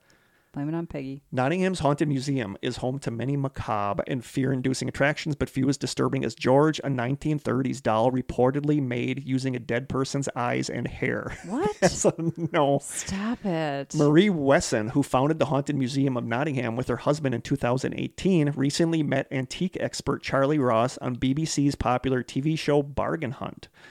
She brought along a couple of her most disturbing exhibits, one of which was George, a bizarre looking doll dating back to 1930s Texas that managed to freak out Ross with its sulking expression and bright blue eyes. As it turns out, there is more to George's creepiness than just his facial expression. He comes from a time when people made such dolls in memory of their loved ones, only in his case, the person who made them used the loved one's actual hair and their glass eyes. Asked about George's origins, Marie Wesson said that the person they got it from came to them because the family was experiencing a lot of paranormal things and they apparently wanted nothing more to do with the doll. The museum owner adds, quote, they would get headaches and their eyes would start hurting, so they took him to a few psychics, and apparently George wants his eyes and hair back. He can't rest without them. So that's Chris is just looking look at me on like my what? face right now. That's so creepy. Using somebody's actual real glass hair, real hair and, their, their, glass. eyes. And George wants He them back. two glass eyes. I guess. Uh, George wants them back. So that's George the doll. You can keep George that. his stuff back. Yeah, you can keep you can keep both Peggy and George. We don't want either of those. So Zach here. has that one too. no, Oh. that one is in the museum in Nottingham. Notting- Nottingham's haunt- haunted museum. There's a haunted museum. Yeah, there's a haunted museum in Nottingham. Yeah. in in England. Very cool. Number 12 is Charlie. This comes from an Atlas Obscura article called Charlie the Haunted Doll. In 1968, a family in upstate New York were going through stuff in the attic of their old Victorian home when they found an old chest. They opened it up and it seemed only to be filled with old crumpled newspaper. At the bottom of the chest, however, they found an old doll alongside a yellowed piece of paper that had the Lord's Prayer written on it. right there, it's like, nope. Why is this doll in his chest with the Lord's Prayer? Yeah. Yeah. that's not a good sign. No. Based on the dates on the newspapers, the trunk had been up there since the early 1930s, but there was no way to determine the age of the doll. They decided to name the doll Charlie. The homeowner's family, consisting of himself, his wife, and their five daughters, took out Charlie and put it with the other dolls their daughter had, but then they noticed that Charlie seemed to move from place to place on the bench with all the other dolls, even though everyone in the family said that they had not moved him. Then the youngest daughter, who was four years old, offhandedly told them one day that Charlie had spoken to her when she got up to use the bathroom in the middle of the night. Oh heck no. According to the article, quote, while the parents never witnessed Charlie doing anything, the children soon became fixated on the doll and were terrified of it. All five of them refused to get up during the night to go to the bathroom, and none of them would venture within five feet of the bench the doll sat on. The final straw was when the youngest was covered with scratches and insisted that they weren't from the cat, but from Charlie. The truth was never fully discovered. The parents, eager to end the chaos, took the old doll to the attic and locked him back in the trunk he was found in. Things soon returned to normal, and the doll was forgotten. Several years later, with the children all grown up, the family sold the house and had a garage sale. The trunk with the doll in it was one of the last things to get sold. An antique doll collector purchased, purchased it, and the family told her about what had happened with the doll. Since then, the doll has changed hands a few more times, and its story has followed it. It's said that Charlie is still rumored to move around from time to time, but it only seems to happen when he has children around him. Today, Charlie can be found at a Beverly, Massachusetts shop called Local Artisan, where he sits among taxidermy animals, unusual art, and other oddities. Hmm. Kind of like to see that doll. A picture? No, I'd like to go to that museum. I'd like to see like a actual haunted doll in a museum. Hmm. I really would. Number 11 is The Haunted Gang. This comes from a Watch Mojo article. It says, quote, being paranormal investigators, the Watkins family are at least better suited than most to be handling supposed haunted artifacts. They have a group of dolls named Crystal, True, Monica, Charla, Isaac, Lily, Ashley, and Cameron that were all purchased individually based on their supernatural reputations. The family then brought them together in their Pennsylvania home, placed them up in their attic, and set up a 24 hour live video stream.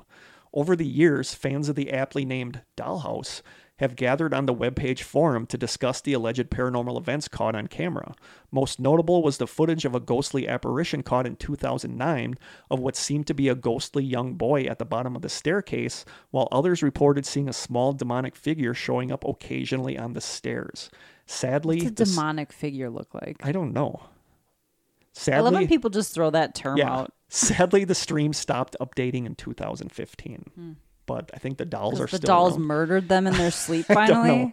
It's bad enough to have one haunted doll, but they had one, two, three, four, five, six, seven, eight haunted dolls. Wow. And there's pictures of them from like the old feed, all just sitting there. I, I- if that was still around, I would love to watch it. Yeah. I really would. Number 10 is the, not sure how to pronounce this, Pulau Ubin Haunted Doll. This comes from a website called moonmausoleum.com. It says, quote, on Pulau Ubin, a boomerang-shaped island in northwest Singapore, a peculiar yellow shrine still stands. Hidden away in the forest as one of the last remaining places in Singapore free from urban development, concrete buildings, and paved roads, people come to give offerings and pray for their good luck in gambling to the deity of a young German girl that died and remained on the island with only a haunted Barbie doll as comfort. At the start of the 1900s, uneasiness spread throughout Europe and a full fledged war rippled through the rest of the world as well. Although World War I didn't quite reach Southeast Asia in full force as in other places, the effects were still real for many of the European settlers in the colonies. Singapore, being a part of the British Crown, was not very German friendly. During the 1910s, the island was home to two German families, the Brants and the Mulligans, that ran coffee plantations, according to legend. In July of 1914, the British started detaining Germans for security reasons as they were considered enemies to the crown. A military force was sent to Pulau Ubin to detain the two German families living there. The Germans were, according to the story, sent to a detention barracks on the mainland of Singapore. But the detaining would not go without a dramatic turn. A young daughter of one of the families became frightened and fled from the British forces into the woods and disappeared into the dark, never to be seen again. Days went by without finding her body, and when she was finally discovered by plantation workers, she was dead and covered in ants. They concluded that she had died by falling down a cliff near one of the quarries that sustained the community on the island. The workers covered her body with sand and laid flowers on it. When they walked by the place, they said a prayer and lit incense for the girl. She has since been addressed by the name Nadu Gunyang, which means Datuk Maiden. Sightings of her ghost by the local villagers of Pulau Ubin have kept the legend of the nameless girl alive, as well as the peculiar offerings to the shrine that eventually was erected in her honor. When the shrine was constructed over the grave, it became associated with good luck, especially for gambling, as rumors told about people winning the lottery after pl- after praying to the shrine. I should have went and prayed at that shrine before our last megabucks. Where or does the doll come into this story, Powerball. though? Soon. Okay. We'll get to that. We'll get to that. Okay. Therefore, gamblers from Singapore as well as Malaysia came to the shrine to make offerings in the hope that the German girl would bless them with good luck. And today, the offerings are perhaps more to a young girl's taste with nail polish, makeup, perfume, and the now famous haunted Barbie doll. Mm. A haunted Barbie doll is placed as an important object in the shrine to the German girl. Although not as haunted as many other objects are rumored to be, as in being possessed by the soul or, or a ghost, the origin of the doll is quite haunting. According to legend, and this is a more recent one, the legend will have it that the haunted Barbie doll was requested by the girl herself from beyond the grave. An unnamed islander from Pulau Ubin who had moved to Australia kept having strange dreams in 2007. He dreamt of a European looking girl for three nights in a row that led him to a specific toy store with a specific Barbie doll. She asked for it to be placed at her altar back in Singapore.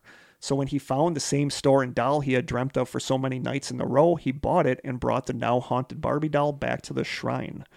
Over the years, the haunted Barbie doll has gained its own mysteries and haunted stories, giving new life to the story about the girl and her doll that is said to bring good luck to those who leave blessings. Hmm. So that's more of a good haunted doll. Yeah. But it's if it if I guess it's not all haunted dolls are evil. No, or scary. no. But that it's it, if you look at pictures of this, it's like a shrine in the woods and some like a, a bunker looking thing. There's hmm. a a Barbie doll there that people are leaving gifts to Okay. to bless their luck. This next one, I was gonna look up how to say it, and I totally didn't. Did you see Twilight? Yeah. What was their baby's name? Renesmee. Renesmee. Renesmee. Thank you. That's the next one. Number nine is Renesmee. Weird, because that's a combination of just two people's names from the movie. Yeah. From a May 21st, 2020 article on Jezebel.com called, quote, Freaky Twilight Doll May Actually Be Haunted, the article says, In the Twilight Saga's Breaking Dawn Part 1, Bella finally gives birth to her half vampire, half human baby daughter, inexplicably named Renes- Renes- Renesmee. Renesmee. I might have to say that every time. There's a lot of hype leading up to her birth, given that she is supposed to be extremely beautiful. In the process of attempting to create a realistically gorgeous baby, the Twilight crew created an animatronic was doll super creepy. to use in the film instead of a real child. It was so creepy that they had to scrap it entirely, subbing in a digitally animated baby. Oh Yet- well, that was creepy too. I didn't know that that wasn't the yeah. animated doll. Yet the legend of Renesmee, Renesmee. Renesmee grew. Maybe I'm saying it wrong. To I this day, the doll is almost as famous as the movie's characters, despite not even appearing in the film. The movie's director, Bill Condon, said of the prop, quote, Truly, it was one of the most grotesque things I've ever seen. I it don't was think a, I've ever seen it. it was a horror show. There was one shot where I called cut, and suddenly she turned her head and mechanically stared right into the camera. It was incredibly disturbing. oh, that's great. What happened to the cursed doll? As much as I wish she was sitting on a sofa in Robert Pattinson's apartment, she actually lives in Forks, Washington, the setting of the Twilight movies, which were largely filmed in Oregon. She's very dear to me, Lissy Andros, executive director for the Forks Chamber of Commerce, tells Jezebel, but a lot of people hate her guts. The Chamber operates the Forever Twilight Collection gallery year round, featuring a mix of acquired pieces and donations like her doll. And she's extremely popular. The gallery actually had to get her a display cover after people kept trying to touch her. Andro says, quote, People were so drawn to her, it was almost like they turned into zombies and they would walk towards her and have to touch her. She's one of those pieces that you are either drawn to or are completely freaked out by.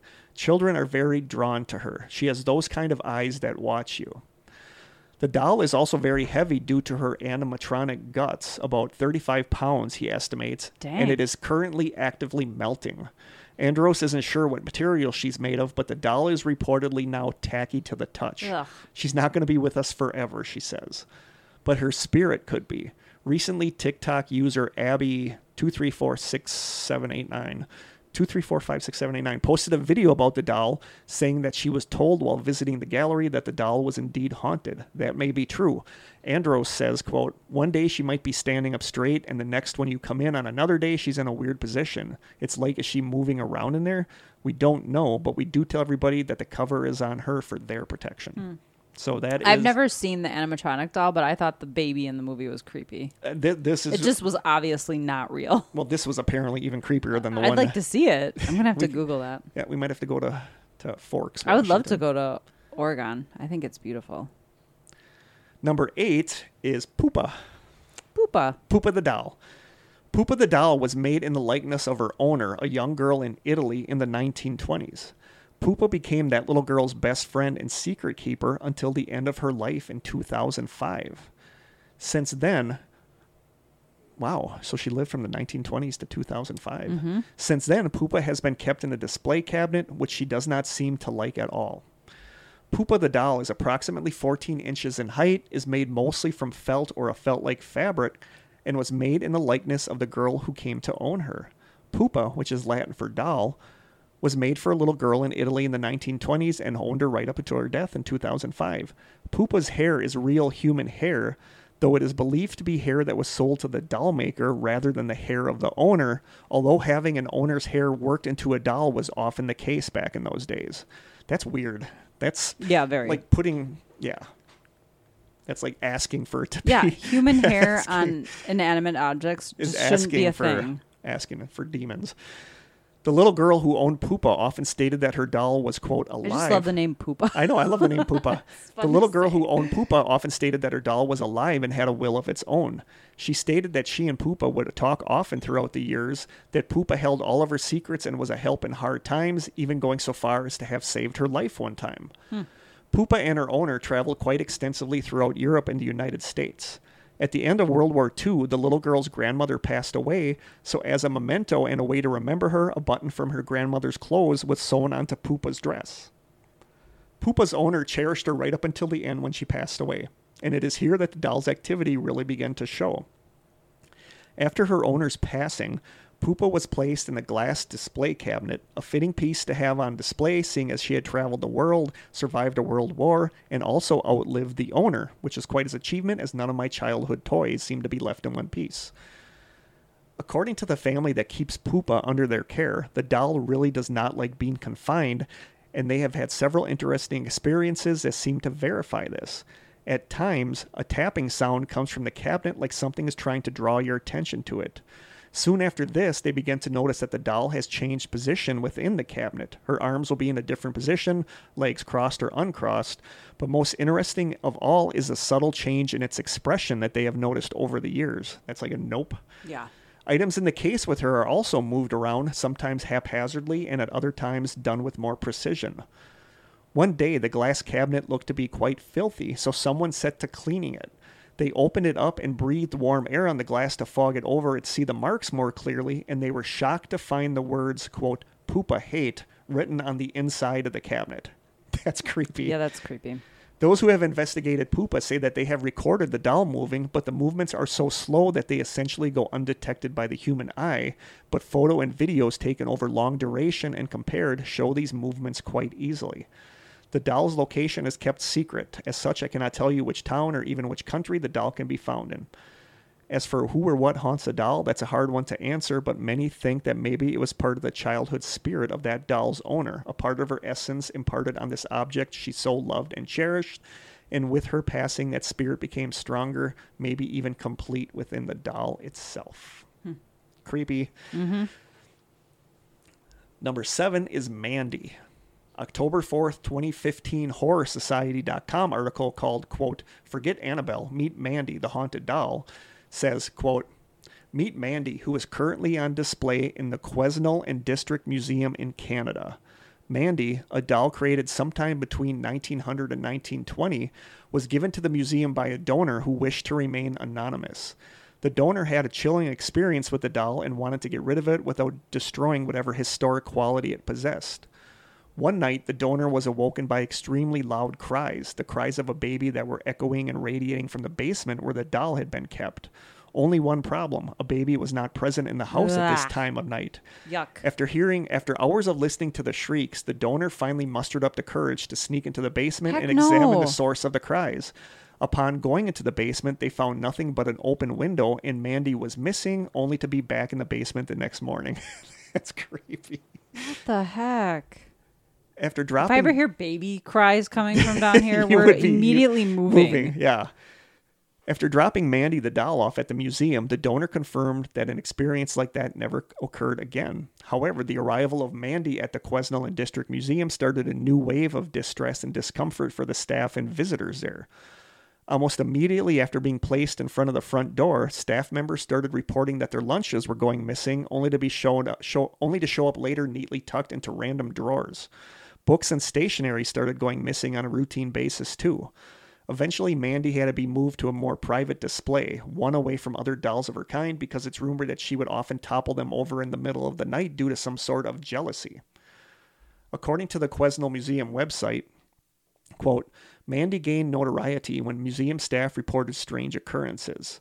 When Mandy arrived, she was photographed to add her to the collection. She was left in the lab overnight. When staff members arrived in the morning, they found the lab in complete disarray as though a small child had had a temper tantrum. Later, a s- tantrum, tantrum. Later, a stuffed lamb given to Mandy to keep her company was found on the floor outside of her locked case. That's so creepy. People have had different experiences with with uh, people have had different experiences with Mandy. Here are some of the stories that we have been told. A visitor from Calgary tried to videotape Mandy with no success, but was able to tape everywhere else in the museum. A visitor from Surrey reported that when she returned home, her house had been broken into and the only item stolen was a porcelain doll.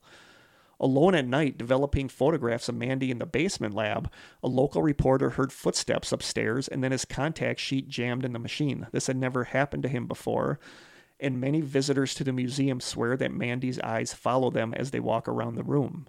Every year, people still come to the museum just to see Mandy. If you visit her in person, you can read her scrapbook, watch video clips, and see if you feel anything special. Mandy's a no. That's Hmm. Yeah, kind of, Mandy's a that one's kind no. of creepy. Although she rejected their gift of a stuffed animal. Yeah, she outside the locked Nope. case. The next one is ok- Okiku. O K I K U. This comes from a Curious Archive article from March 28th, 1922. According to the story of Okiku, the doll was purchased by a 17 year old boy named Aikichi Suzuki during a visit to Sapporo for a marine exhibition in 1918. The doll was a gift from his travels for his two year old sister named Okiku, although in some versions of the story she's called Kikoku.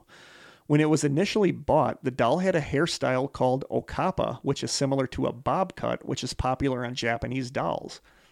Okiku loved her new doll, and it served as the little girl's companion until she died suddenly from a cold like illness at the age of three. Devastated by their loss, Okiku's family put her favorite doll on the household altar where they prayed in memory of Okiku. Before long, the family noticed that the hair on the doll had begun to grow as if it was on the head of a human. The family concluded that the restless spirit of Okiku, who died so young, was now trapped inside her beloved doll. The doll remained with Okiku's family until 1938 when they moved and gave the doll to the Mannenji Temple, where she remains enshrined to this day. She is now referred to as Okiku after her former owner. Some believe that the hair still continues to grow from her head and is the hair of the child.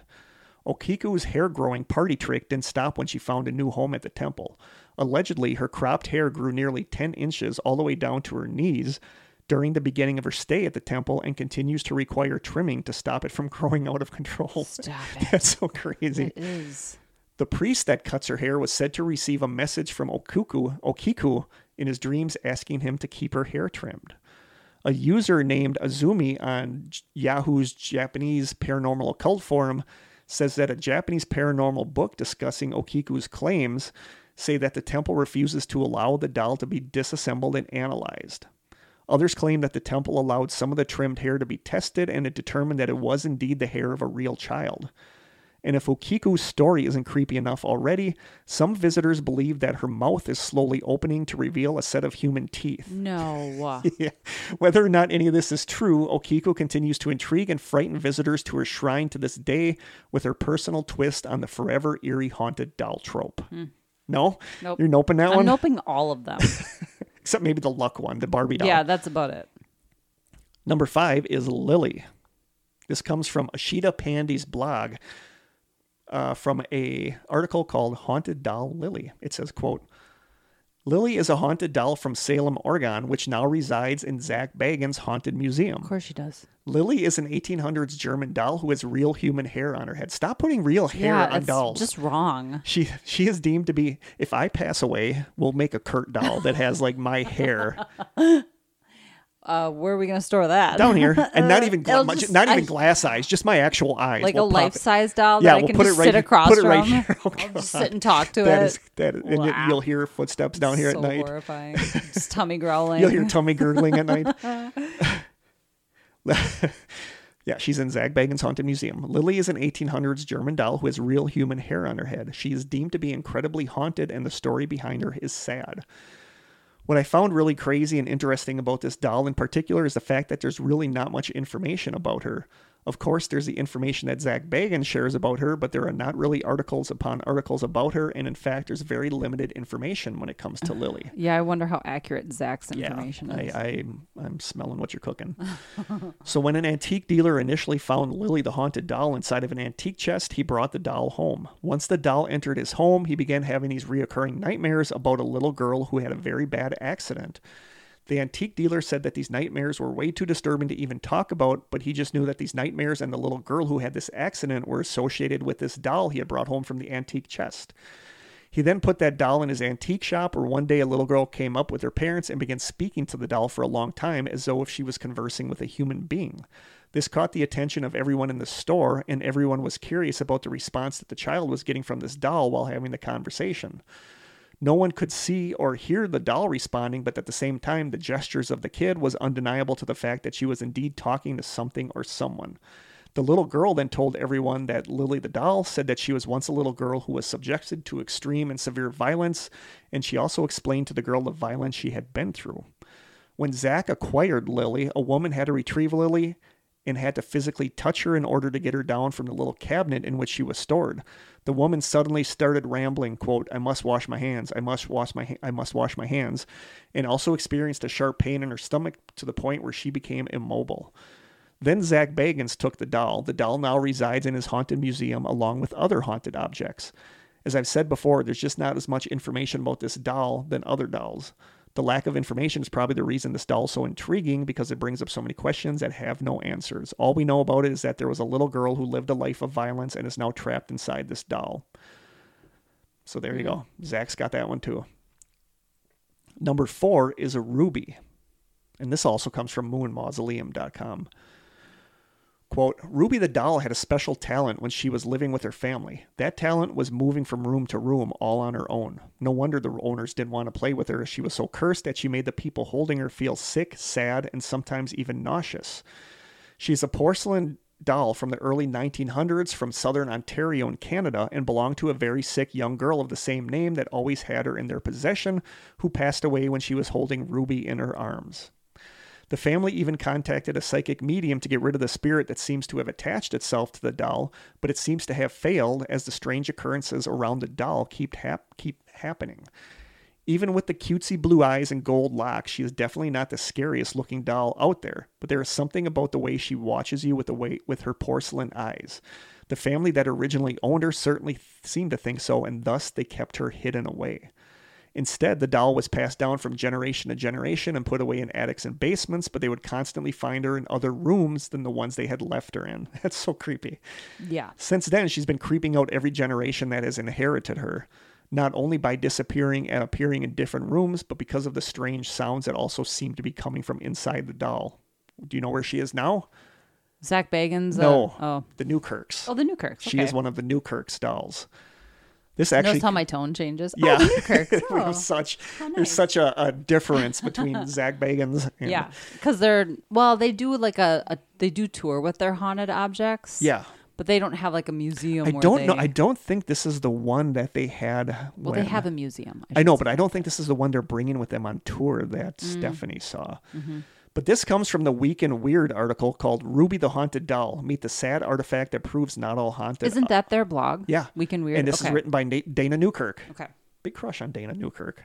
I kind of have a crush on Dana Yeah. Newkirk. So Dana says, quote, Ruby was given to me by my good friend Megan, who at the time of our conversation had the doll hidden away in an old attic stuffed into a cardboard box with some board games and books. Ruby had been a family heirloom for a handful of generations, though as the years wore on, Megan's family had become less and less welcoming of having Ruby as a house guest. One look at her, and it's easy to understand why they might not want her on display in their homes, but her appearance wasn't the only reason that Ruby had spent the last several decades stored away in boxes and musty basements. According to the family, the well worn heirloom came with all the usual features of a creepy haunted doll. It moved around the room seemingly of its own accord, produced strange sounds, and generally terrified and disgusted anyone with the slightest belief in the supernatural. Ruby, though, has another unique ability. She seemed to make anyone in her immediate vicinity feel ill. Megan said that the antique doll had a knack for causing headaches, allergies, exhaustion, and most commonly, overwhelming nausea. Allergies. I guess. As it turns out, Ruby belonged to a very distant member of Megan's family, a very ill little girl who died when she was quite young. In fact, the family says that the girl died while holding Ruby in her arms. The uncomfortable and often unspoken feeling that Ruby gave the family was that their long dead relative is likely still attached to her favorite doll. Knowing that I'd spend the better part of my life ex- investigating paranormal activity, Megan asked me if I would be interested in giving Ruby a home where she and her family knew she would be safe, respected, and even helped. Of course, I said yes. Ruby the Haunted Doll officially became a member of our strange family that day. At first, Ruby didn't do anything out of the ordinary, and we credited her tales of, of movement and sickness to a group of people just having worked themselves up over an old family legend, a sad situation, and a creepy doll. It's understandable, and it happens more often than you might think. Eventually, Greg and I founded the Traveling Museum of the Paranormal. I love these guys. And the occult, bringing a rotating collection of our most interested haunting or most interesting haunted items to events in some of the world's most haunted locations. And Ruby's story was one we felt needed to be told. It seems like all Ruby needed was a crowd to get her to come out of her shell because that's when the really strange events started to occur.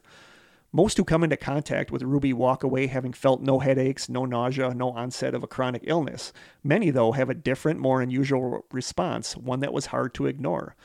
What we began to notice was that close to half of all the people who took the time to actually hold Ruby reported being overwhelmed by familiar maternal feelings.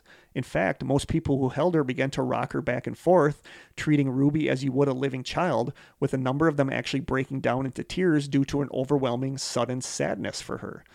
Stranger still is the fact that museum visitors will be performing these motherly actions without even realizing they're doing them. I've had full conversations with people who have been bouncing Ruby, rocking her, even burping her the entire time. It's not until I point out their actions that they even remember they're holding Ruby. That's That's weird. weird. As you can imagine, the shock tends to hit them fairly hard, especially if their initial reaction to Ruby was to recoil in horror from the quote creepy doll. It's as if she's sending them a message saying, I'm not scary.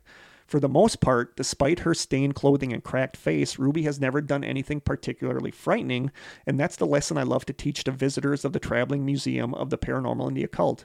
Not everything that looks creepy is out to terrorize you, possess you, or drag your soul to the depths of hell. Mm-hmm. In fact, it's very rare that any entities, human or otherwise, are trying to get you to do anything beyond understand them.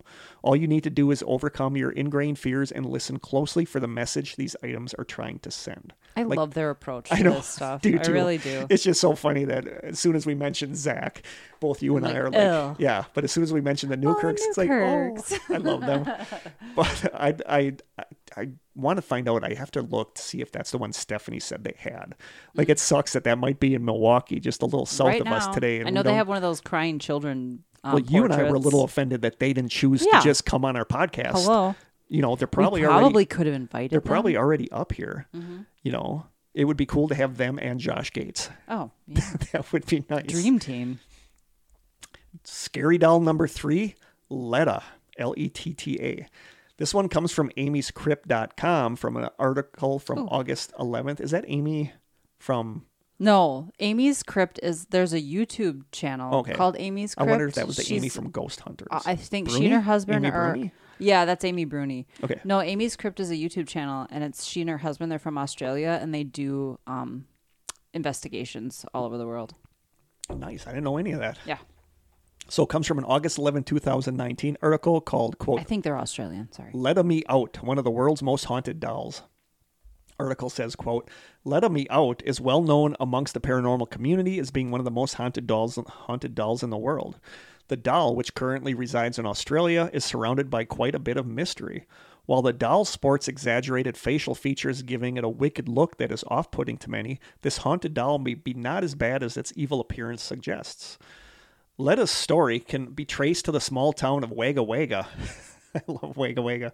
Wagga Wagga in rural New South Wales, Australia. It was here during the 1970s that a young man by the name of by the name of Kerry Walton decided to explore an abandoned house with his brother. The two men had always been inquisitive over the property, having heard countless stories of it being a haunted house as kids. It was within this house that Kerry was made that Kerry was to make a shocking discovery. Underneath the floors of the deca- decaying property, he spotted something sinister, which at first glance he thought to be the body of a dead child. Upon closer inspection, Kerry had discovered a strange doll with a wicked grin. Kerry felt compelled to rescue the doll from beneath the house. It was on the long drive home to Brisbane that these brothers were to dub the doll, quote, let me out, after making jokes that the doll appeared to be moving within the sack he was currently being transported inside of. Krista's like, nope. As soon as I see your face, as soon as I see your face change, I'm like, nope. Kerry's family were understandably apprehensive towards the doll when he was first brought home, yet it was the strange activity to follow that really had them unsettled. It was said that the Let Me Out doll would move around on its own accord, with strange scuff marks apparently left from the doll's shoes being found around the house each morning. No. Don't like that. In addition, some people had an aversion to the doll's presence, feeling sick, faint, or overcome by emotion when the doll was around. Animals, mostly dogs, would act strange around the doll, often trying to attack it. Because so many strange occurrences that happened surrounding Letta, his new owners became curious as to what they could learn about the mysterious children's toy. To their surprise, experts were able to date the doll at around 200 years old by analyzing some of the nails under the doll's feet. It was also speculated the doll had been handcrafted somewhere in East- Eastern Europe, most likely in Romania, judging by the doll's gypsy like appearance. Interestingly, the doll even has a full head of human hair. Once again. Why? In addition, the doll was also taken to a psychic for analysis. The psychic came up with some compelling information, which has been reiterated by other psychics throughout the years. It is said that the doll is actually inhabited by the spirit of a young boy who died a long time ago from drowning. It's also speculated that the doll may have been, may have been even created in this boy's likeness. Make sure my microphone is on. This was put to the test when Well, the op- unless you turned it off at some point, it's probably on. I can't see if I check constantly Okay, myself, so but I, don't get need it from to, you. So I don't need to get that from me. It's also speculated that the old doll may have been created in this boy's likeness. Kerry was even allegedly told that he would never be separated from the doll. This was put to the test when the opportunity to sell Letta arose, yet Kerry just couldn't bring himself to part with the doll. Today, Letta Me Out has become an integral part of Kerry's family. Though this haunted doll appears to look a little creepy, its sad backstory means the doll might just be inhabited by an innocent child's spirit. The doll is believed to be good natured and may even bring luck to those who come into contact with it. Kerry tours and does occasional public appearances with Letta, where fans of the doll are able to meet and have their photo taken with one of the world's most haunted dolls. I have found the best way to keep up to date with the doll's activities and appearances are via Letta's Facebook page. And added, an added bonus of following this page is that all posts are written by the doll in the first person. nice. So there you go. Now we get to number two. What do you think number two is? It's the female. Annabelle. Annabelle. Number two is Annabelle. From an October tw- October 1st, 2023 article on allthatisinteresting.com, the article says, quote, she sits in a glass case bearing a hand-carved inscription of the Lord's prayer. Uh, prayer. She sits in a glass case bearing a high... she sits in a glass case bearing a hand-cut... Hand cut, huh? I need a drink of coffee. Entertain our listeners. she sits in a glass case with the handwritten version She sits in a glass case bearing a hand carved inscription of the Lord's Prayer, while a pleasant smile rests on her happy face sitting under a mop of red hair. But beneath the case is a sign that reads, quote, Warning, positively do not open. To the uninformed visitors of the Warrens Occult Museum in Monroe, Connecticut, she looks like any other Raggedy Ann doll produced in the mid 20th century. But the original Annabelle doll is actually anything but ordinary. Since her first supposed haunting in 1970, this allegedly evil doll has been blamed for demonic possession, a slew of violent attacks, and at least two near death experiences. In recent years, the true stories of Annabelle have even inspired a series of horror films. I don't think I've seen any of those. Really? No. The Conjuring movies? No. Oh, they're really good. But just how much of Annabelle's story is real? Is the real Annabelle doll truly a vessel for a demonic spirit in search of a human host? Or is she simply a child's toy used as a prop for wildly profitable ghost stories? These are the real stories of Annabelle. Though she doesn't share the same porcelain skin and lifelike features as her cinematic counterpart, the Annabelle doll that lives in the Occult Museum of famed paranormal investigators Ed and Lorraine Warren, the pair that worked on the case, is made all the more creepy by how ordinary she appears. Like I said, I didn't know it was a Raggedy Ann doll. I thought it mm-hmm. was a different doll. Annabelle's stitched features, including her half smile and bright orange triangular nose, evoke memories of childhood toys and simpler times. If you could ask Ed and Lorraine Warren, although Ed died in 2006 and Lorraine in 2019, they would tell you that the stark warnings scrawled across Annabelle's glass case are more than necessary. According to the paranormal investigators, the doll is responsible for two near death experiences, one fatal accident, and a string of demonic activities that lasted some 30 years. The first of these hauntings can be allegedly traced back to 1970 when Annabelle was brand new. The story was told to the Warrens by two young women and was retold for years after by the Warrens themselves. There's a lot of people that don't like the Warrens. I know. That they were completely faking everything. Yeah. everything. Mm-hmm. As the story goes, the Annabelle doll had been gifted to a young nurse named Donna, or Deidre, depending on the source, from her mother for her 28th birthday.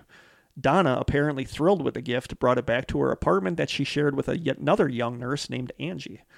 At first, the doll was an adorable accessory, sitting on a sofa in the living room and greeting visitors with her colorful visage. But before long, the two women began to notice that Annabelle seemed to move around the room of her own accord. Donna would sit her on the living room sofa before leaving for work, only to come home in the afternoon and find her sitting in the bedroom with the door shut. Donna and Angie then started finding notes left throughout the apartment reading Help Me. Yuck, I don't like that. According to the women, the notes were written on parchment paper, which they did not even have in their home. Furthermore, Angie's boyfriend, known only as Lou, was in the apartment one afternoon when Donna was out and heard rustling in the room as if someone had broken in. Upon inspection, he found no sign of entry, but found the Annabelle doll laying face down on the ground. Suddenly, he felt a searing pain on his chest and looked down to find two long claw marks running across it. Two days later, the scratches had vanished without a trace. Following Lou's traumatic experience, the women invited a psychic medium over to help solve their seemingly paranormal problem. The medium held a seance and told the women that the doll was inhabited by the spirit of a deceased seven year old girl named Annabelle Higgins, whose body had been found years earlier on the site where their apartment building had been built. The medium claimed that the spirit was benevolent and simply wanted to be loved and cared for. The two young nurses reportedly felt bad for the spirit and consented to allow to take her permanent residence up in the apartment. You, mm-hmm. you don't like that? No, that's a bad idea. Eventually, in an attempt to rid their home of the Annabelle's doll's spirit, Donna and Angie called upon a priest known as Father Hagen. Hagen contacted his superior, Father Cook, who alerted Ed and Lorraine Warren. As far as Ed and Lorraine Warren were concerned, the two young ladies' troubles truly started when they began believing that the doll deserved their sympathy. The Warrens believed that there was actually a demonic force in search of a human host within Annabelle and not a friendly soul. The Warrens' account of the case states, quote, Spirits do not possess inanimate objects like houses or toys. They possess people. An inhuman spirit can attach itself to a place or an object, and this is what occurred in the Annabelle case. This spirit manipulated the doll and created the illusion of being alive in order to get recognition.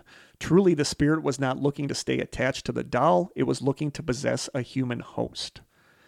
Immediately, the Warrens noted what they believed were signs of demonic possession, including teleportation, the doll moving on its own, materialization, the parchment paper notes, and the mark of the beast on Lou's clawed chest.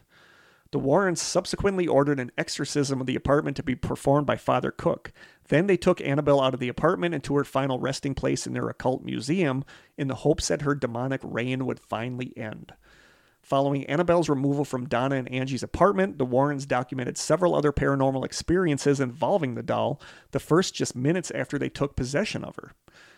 After the exorcism of the nurse's apartment, the Warrens buckled Annabelle into the back seat of their car, their car and vowed not to take the highway in case she had some kind of accident causing power over them and their vehicle.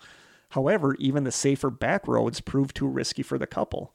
On their way home, Lorraine claimed that their brakes either stalled or failed several times, resulting in several near disastrous crashes. I would have just chucked her right out the window. Said by Good luck. later, Lorraine cla- ya.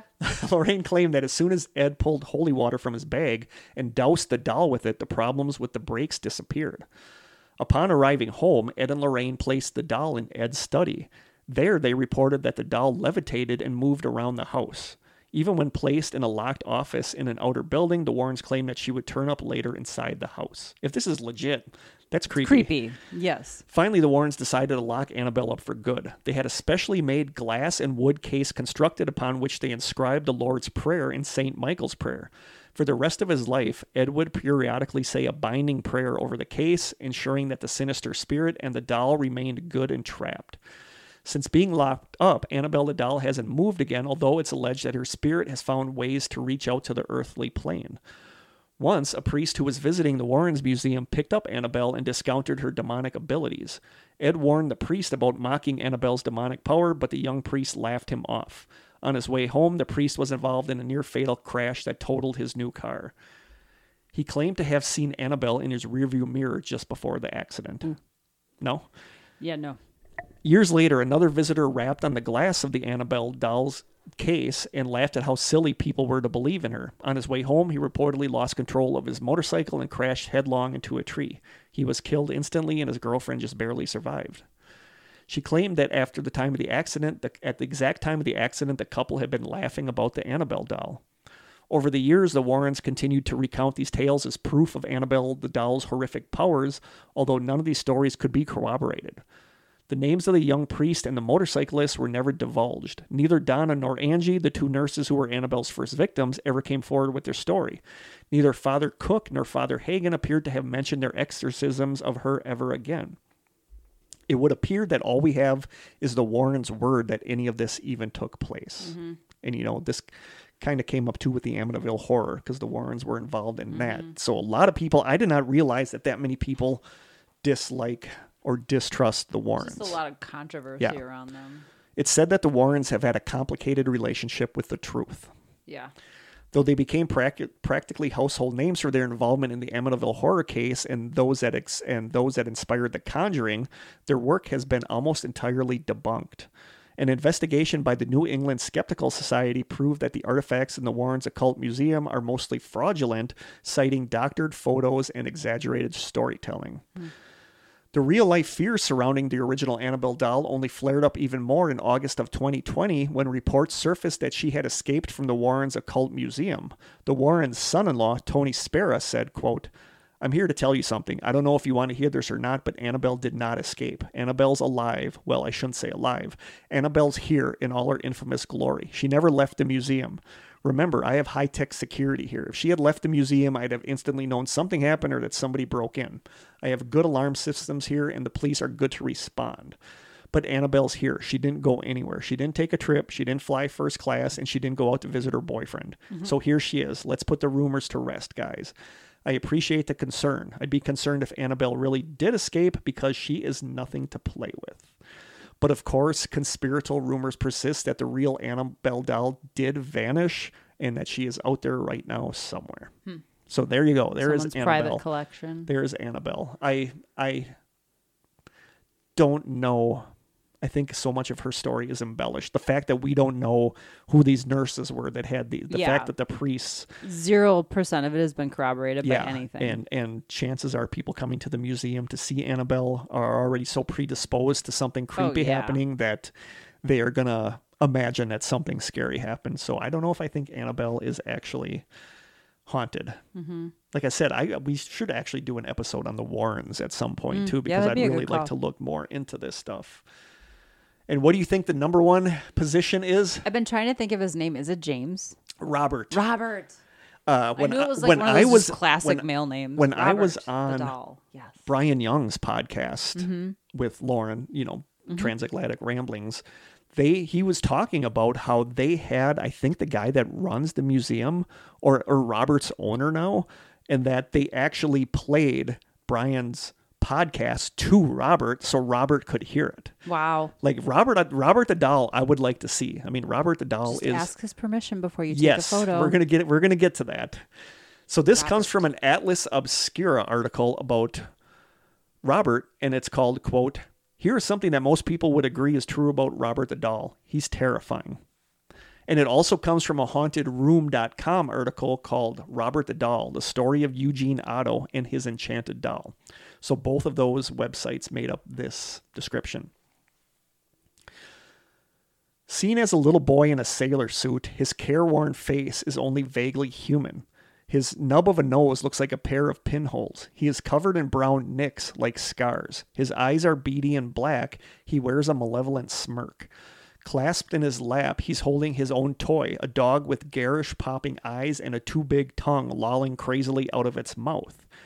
Here are also some other things that people also agree is true about Robert. He's haunted, he's caused car accidents, broken bones, job loss, divorces, and a cornucopia of other misfortunes. Robert is now 117 years old and lives at the Fort East Martello Museum in Key West, Florida, in a new display case which was recently donated by someone who is a fan of Robert's, says Cori Convertito. Cori Convertito, I like that name. Curator of the museum. But the comfortable new digs, complete with humidity control and UV filtering glass to preserve the artifact, do not seem to have reformed Robert.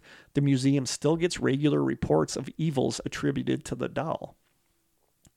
Before Robert came to the museum in 1994, he was the property of Robert Eugene Otto, an eccentric artist and member of a prominent Key West family. Yes, the doll and the owner have the same name, but the boy answered to the name Gene. Robert was a childhood birthday gift from Otto's grandfather, who bought the doll during a trip to Germany. Otto's relationship with the doll continued into adulthood.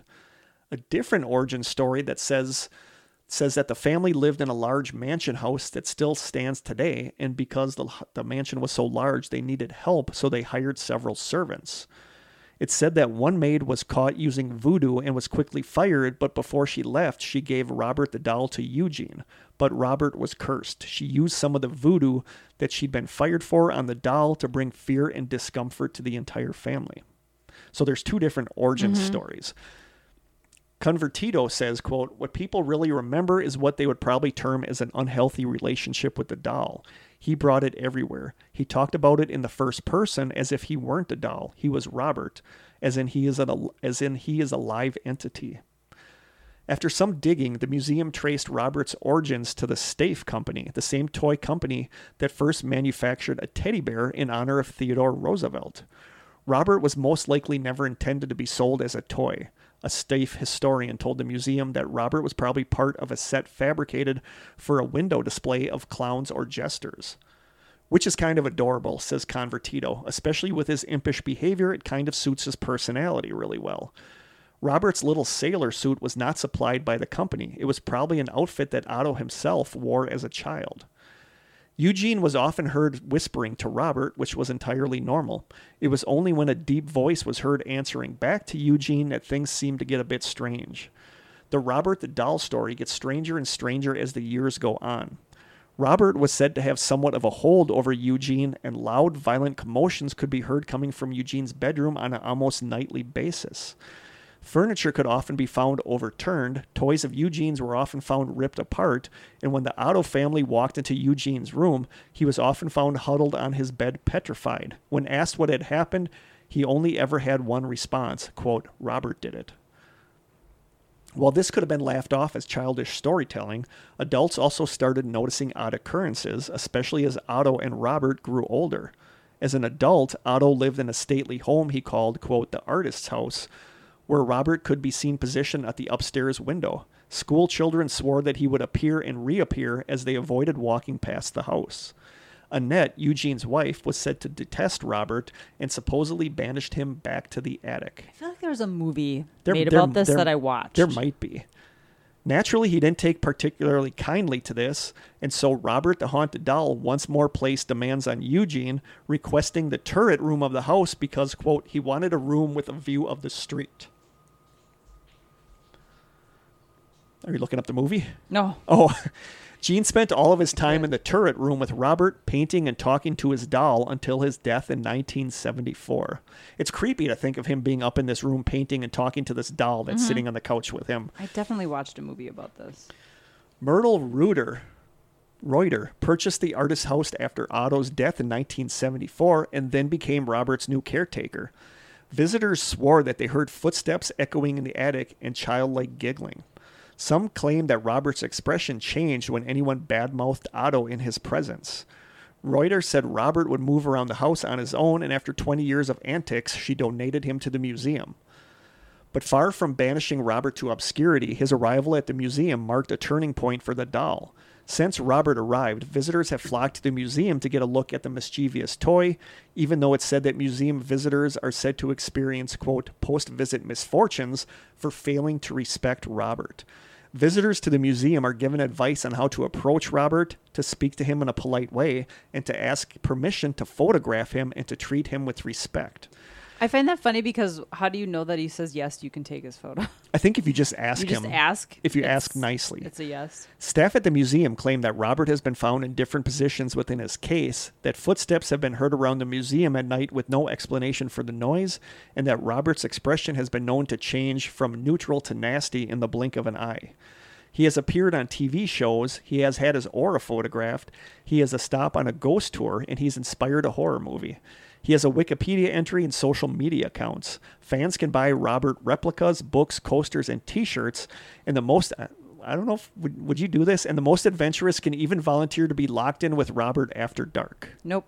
You would nope would that? not. I would. I would do it. But I would You be. would? I would be respectful to him Yeah. Uh, yeah. I don't know. and his fans. Yeah, the movie. There was a movie in 2015. his fans can and do write to him. Convertito says, quote, he probably gets one to three letters every day, but they aren't typical fan letters. They're often apologies. Many visitors attribute post-visit misfortunes for failing to respect Robert or even openly disrespecting him, and they often write begging forgiveness. Others ask him for advice or to curse those who have wronged them. Convertito says they receive more than a thousand letters, which they keep and catalog. That's crazy to me. Mm-hmm. Robert also receives emails and homages. At some point, it became known that Robert had a sweet tooth, so people send him candy.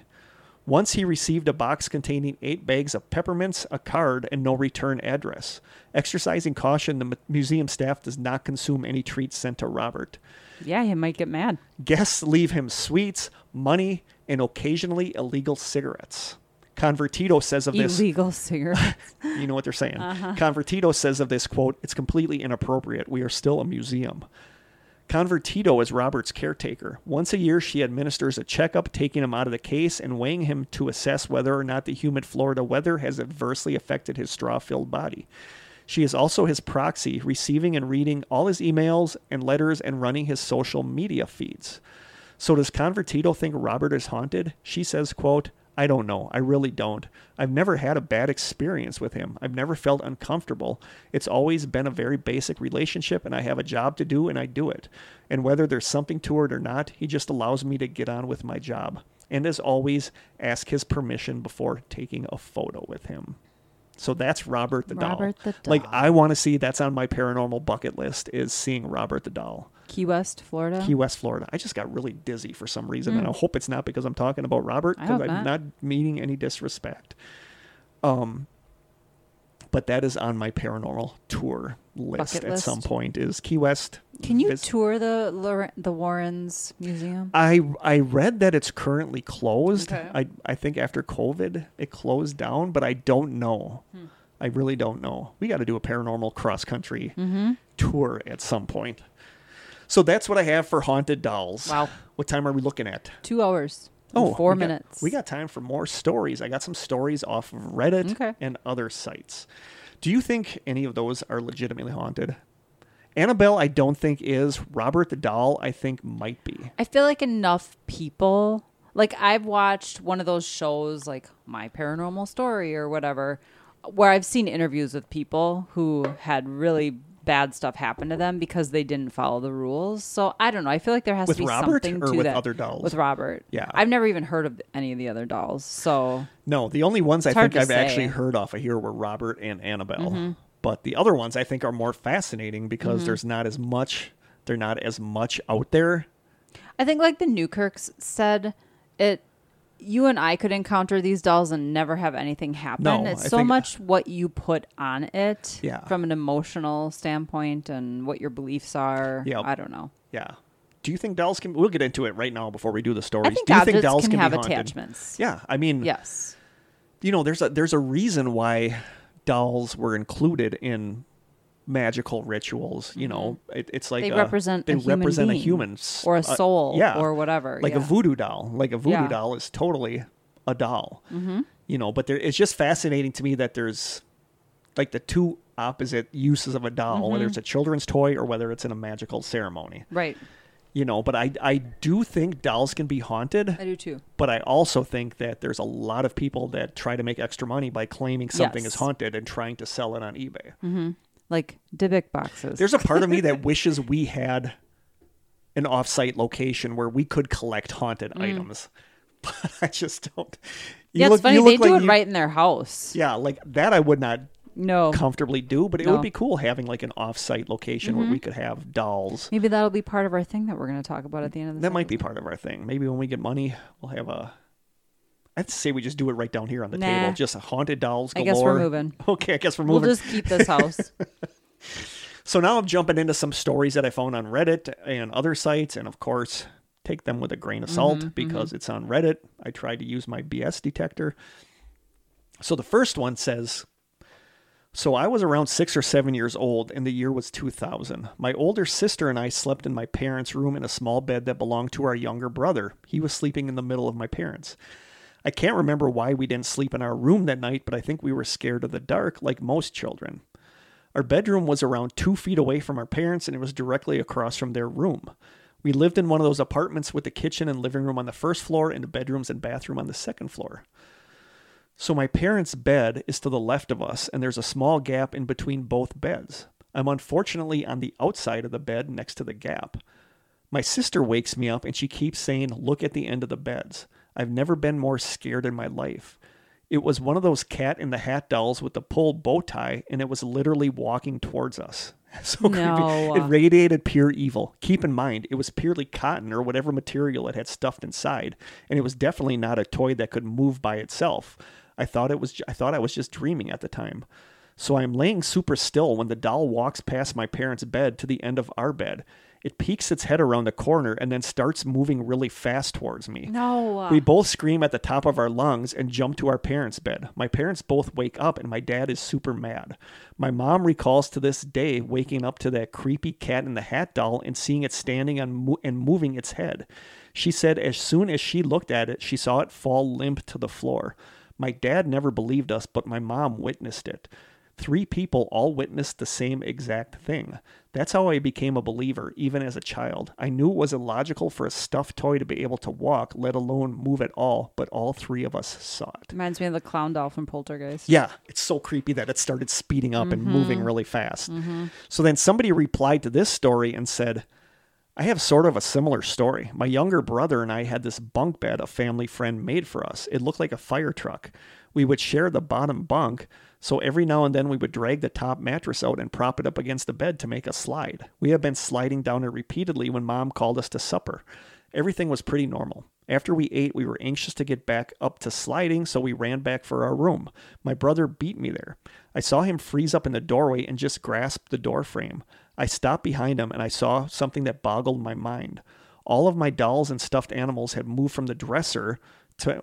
Uh, uh, all of my dolls and stuffed animals had moved from the dresser to and where in various poses, dotting the mattress we've been using as a slide. It was as if the dolls were now mimicking us, but as soon as we saw them, they all froze in place. In tandem, we both ran screaming for our mom. Naturally, when she checked it out, everything was back to normal and she put the mattress back up on the top of the bed. It was torture sleeping in the same room as those dolls after that, but we never saw them move again. To this day, I can see it in my head, and my brother recalls it exactly the same way I do. We barely speak of it except to reassure ourselves that we both saw it. Hmm. Somebody replied to that, saying, I had this strange looking clown with kind of a cute but creepy smile. It had a key in the back that you twisted and it would turn its head from side to side and music would play. I didn't have it long, and I can't remember where I even got it from, but I was probably around in the fifth grade. You really had to crank it to make it move or play. One night, my older cousin and I were asleep in my bed when I woke up to some type of low chatter going on. I had a few stuffed animals on my dresser along with the clown. It was directly at the end of my bed facing me. I swear on everything I love, my stuffed animals and this clown were talking to each other. When I felt my blood turn to ice, it stopped, and then I heard and saw the clown start moving and playing. My cousin heard it too, but didn't see what I had seen. This never happened before. I had this clown. I got rid of it, and the person who took it from me ended up throwing it into a fire pit. Hmm. I know I wasn't dreaming. It's one of the reasons I hate clowns. Hmm. Somebody else replies, Not a toy moving, but my friend used to live in a terrifying haunted house. And one night when I was staying over, we were going to bed and joking about the entity in the house, and a toy somewhere in the room started laughing. What made it more scary is that it sounded like the battery in it was dying, so it was a little girl doll laughing, but it was deeper and slowed down. Ugh. I couldn't see where it was because the room was completely dark, but it was far enough away that neither of us could have touched it, and I jumped into bed with her. I still get chills and my eyes tear up when I think about all that we went through at that house. Somebody else writes, uh, replies to this saying, This was about 24 years ago, but I remember playing with my Barbies on the floor when my mom called me to come get lunch.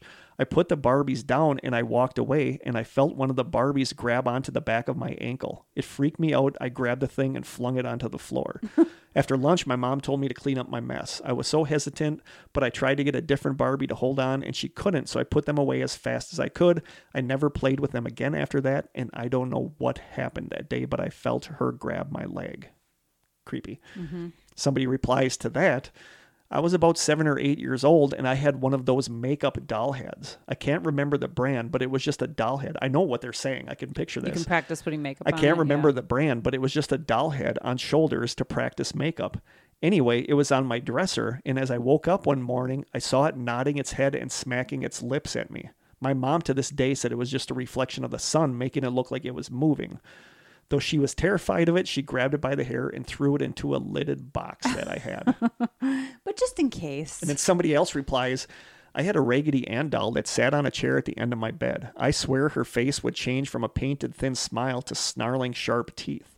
I ended up with a ritual where I locked her in the closet every night. As an adult, I assumed it was just my imagination, but after reading these stories, I'm not so sure. Raggedy Ann dolls were kind of creepy. You know, looking back at Raggedy Ann dolls. Mm.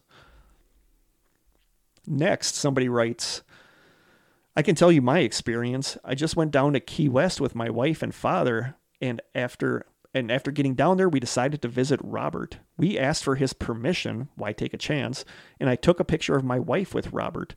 I studied him for a while and then moved behind him to read the wall which contained all these letters written to Robert. Then something happened that is very hard for me to describe. I felt a presence and I felt a presence envelop envelope envelope envelop my back and stood completely straight up. I told my wife I needed to leave immediately and went outside. There is this tower structure out there and I sat on the stairs of it for about 15 minutes waiting for this feeling whatever it was to pass. It wasn't like a demon possessing like you see in movies, but I definitely felt something very wrong. Not entirely hostile, but menacing to be sure. My wife said that she felt something similar, but I but didn't need to sit down. I told my father about Robert, and he had dreams about the doll after that night. I didn't experience any further effects or send an apology note to Robert, but I'm not going to judge anybody that felt a need to do so. That's kind of creepy. When my oldest daughter was about two to four years old, we would watch this claymation kid show called JoJo's Circus. JoJo was a young female clown. My daughter had a stuffed doll of JoJo that had a speaker inside of it, and when you squeezed different parts of her, she would say different things. She would sing songs, repeat shapes, colors, numbers, etc. It was a sort of educational toy. If you were playing with her and didn't touch her for a minute too, she would then say, Let's play. And if you did play with her, she would start back up, and if you didn't, she would shut off. As my daughter got a little older, she lost interest in JoJo, so the doll ended up in a plastic tub out in the garage, all stuff to give away, sell in a garage sale, whatever. Our master bedroom was right above the garage, and one night my wife woke me up and said she heard someone talking in the garage. It sounded like it was coming from outside. I listened, and sure enough, I faintly heard what sounded like a child laughing and talking, but it sounded like it was in the house. We listened for a minute or two, so I decided to go investigate. I looked out the windows, didn't see anything outside. I made my way downstairs and heard the voice coming from the garage. As I neared the garage door, I recognized the voice as the JoJo doll. I paused by the door and listened. It sounded like someone inside the garage was frantically pushing the buttons, not letting her finish an entire song or complete a phrase. It would just say sa sa sa square and then thra thra thra three, like someone was Bah. just mashing the buttons. Hmm. I thought maybe there was some sort of animal attacking the doll, or maybe the batteries were just running low. But for the record, when the batteries would get low in that doll, it would get real slow sounding. It wasn't doing that. So I grabbed a baseball bat out of my bat bag that I had in our mudroom. I paused for a second, thinking I was about to get in a fight with a raccoon or something. I pounded on the door a little bit to scare off whatever it was, but the sounds persisted, so I took a deep breath, opened the door, turned on the lights. Jojo was just sitting there, sitting up on top of the plastic bin that she was in. The lid was sealed closed. She completed her phrases and went silent. Silent. I stood there for a few minutes inside the garage just looking around. It was dead silent. She wasn't making any more noises, and I didn't hear anything moving. I saw her the moment I opened the door. Nothing was close to her. I walked out into the garage and started poking around, rattling things, trying to make any animals move. Nothing. Then Jojo suddenly said, quote, play with me. I picked her up. There were no marks, no saliva, no signs that said an animal had been tampering with it. I opened the plastic tub that she had been in, and everything everything looked fine. No sign of animals. Weird. I took her out and put her in the trunk of my car so she wouldn't wake us up again. I told my wife that it was just JoJo and that her batteries must be running low.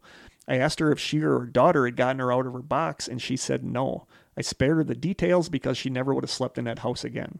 But it was really weird. It really sounded like something or someone was playing with her. At the moment I opened the door, it stopped. Was the doll malfunctioning? Was there an animal in there? Was a ghost kid playing with it? To this day, I have no idea. As a little background, I'm fairly certain that no one ever died in that house. It was built in 1981, and my wife was childhood friends with the girl that lived there when it was first built. She's still alive, and we bought the house from her divorced mother. We were the second owners. To this day, I have no idea what happened. So that's weird. It's weird that the doll was out of the mm-hmm. case. Yeah. Anytime something's not where you put it last, that's Yeah. creepy. This one says, I have a fun one from when I was about 14 years old. I was in the spare bedroom in the basement because I would come back to my homeland to visit my relatives. The basement is furnished, so right outside the bedroom is a TV and living room. It's almost level with the backyard orchard, so the moonlight shines directly in it. Anyway, I get up to go to the bathroom around 2 or 3 a.m., and I have to cross the living room to get to the bathroom. As I step out, I see my mom's childhood doll sitting on top of the TV, head turned directly looking at me in the doorway. It kind of freaked me out. I cross the living room and kind of nervously look back at the doll. You know, you're freaked out, your adrenaline brain wants to check for the danger.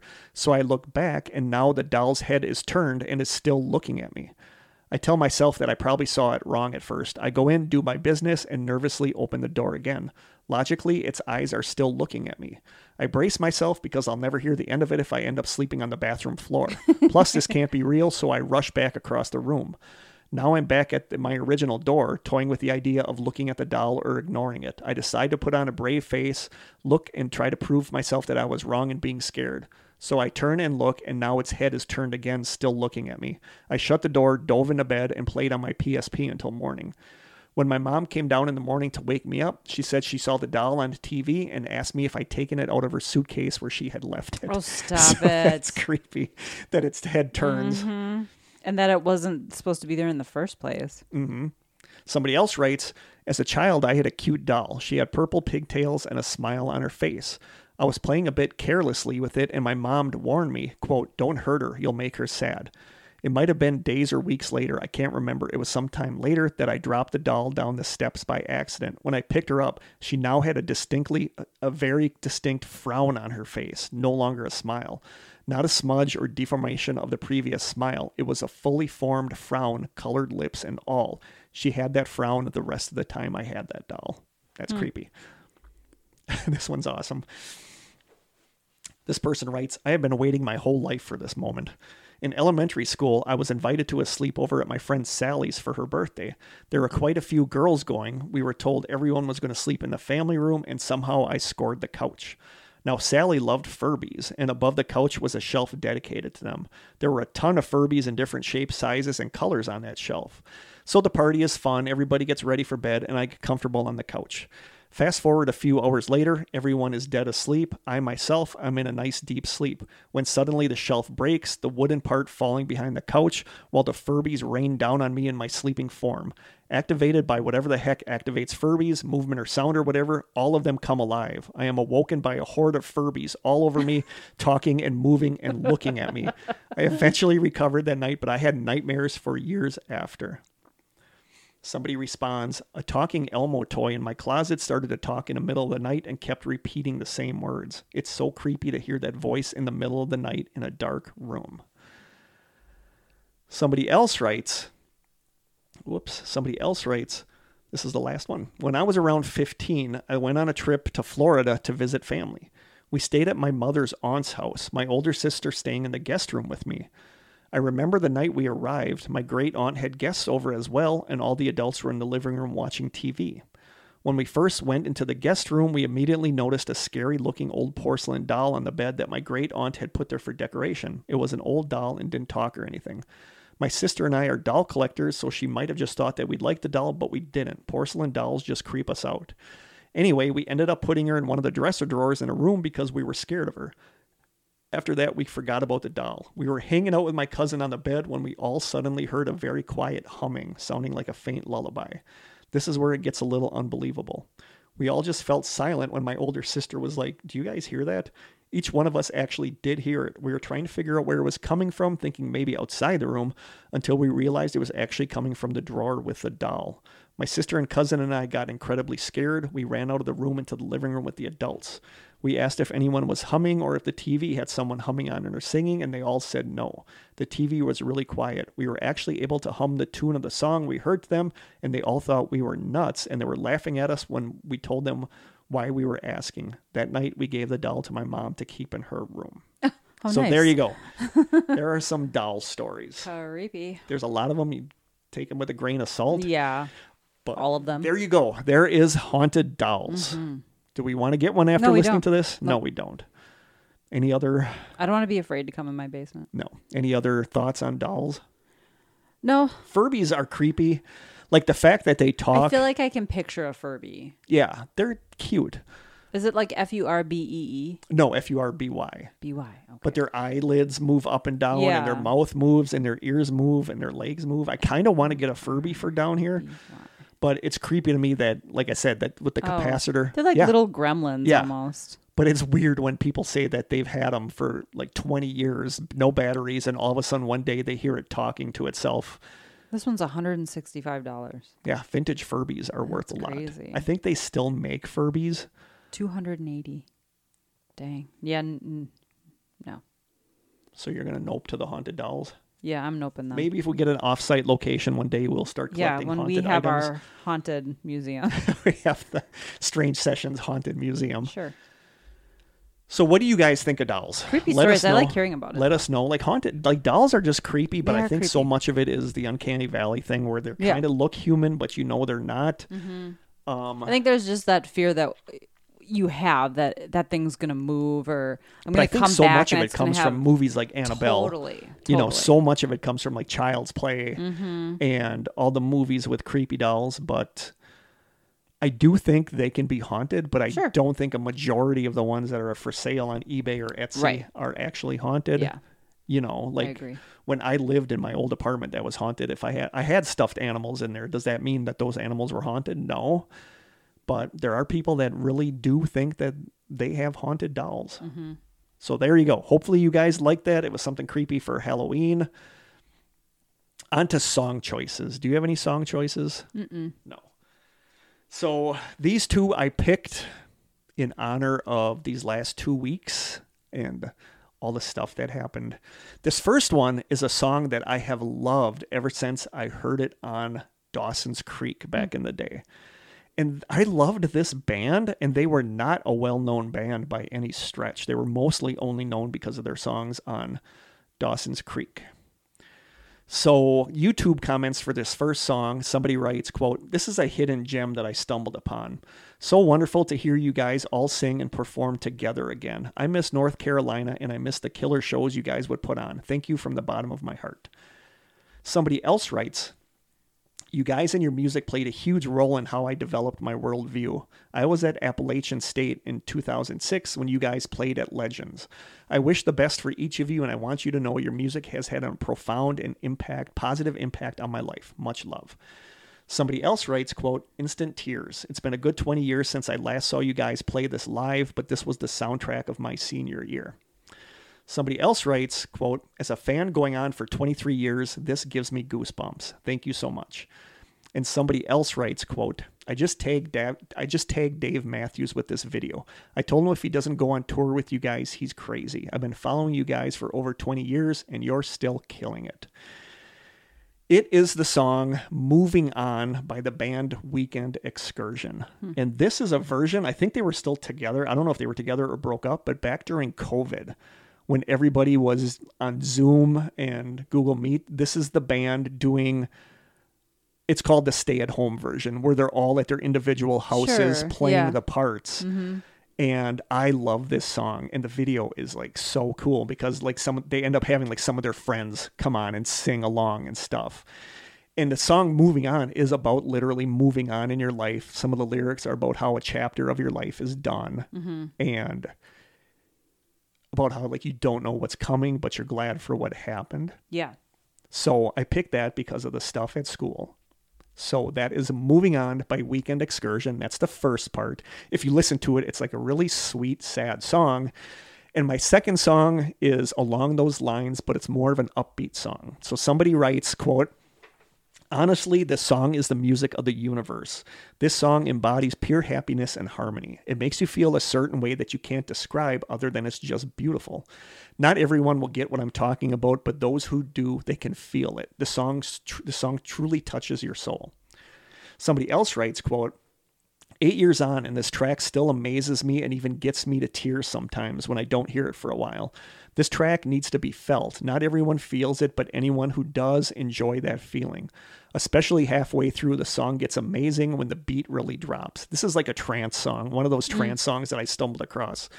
Somebody else writes, quote, There's just something about this song that brings out a sort of euphoric feeling in me. I love this tune. Somebody else writes, quote, Some days this song reduces me to tears, other days it just makes me feel like I'm on cloud nine. Somebody else writes, quote, I've been repeating the song for more than two years now, every time when I have a hard time at work or I'm concentrating or I just have anxiety. It always calms me down and makes me focus on what I'm doing. And somebody else writes, quote, this song makes you think about the past and how time flies by so fast. Everyone's changing, families passing away, yet telling you it's going to be okay. Just walk forward, put a smile on your face, and ready yourself for whatever the future has ahead of you.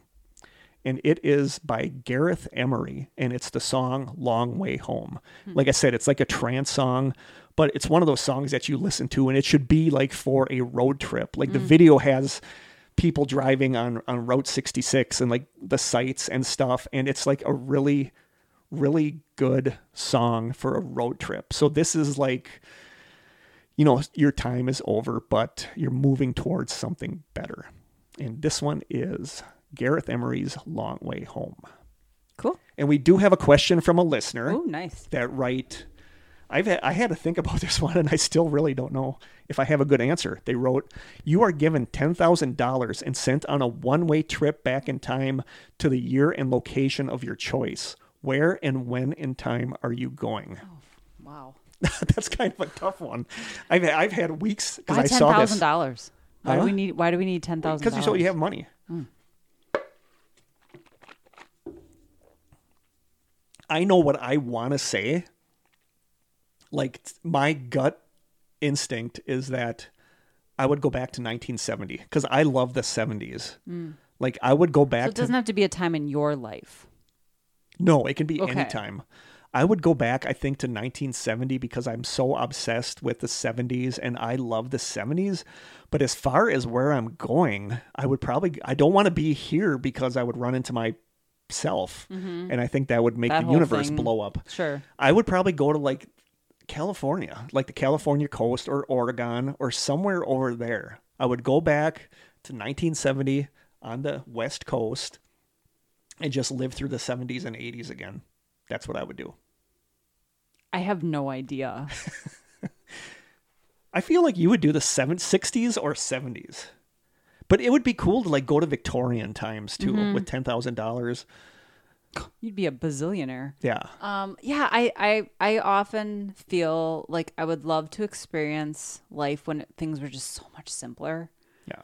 Um, I don't want to experience like war or the Great Depression or anything, but I, I do love the idea of going back to just a day in the life of like when it was the 30s or 40s or something when it was just life was just simple. You you listen to the radio for entertainment at night with your family and I don't know. Yeah. Women didn't necessarily have to have jobs. That's how I feel about That the sounds That's how I feel about the 70s. I feel like it was just a simpler time. Yeah, You had- totally. you More had three. Mm-hmm. three or four channels to watch. There was no internet. There like video No games were just coming out. yeah. You know, it was more just hanging out with friends and enjoying the moment.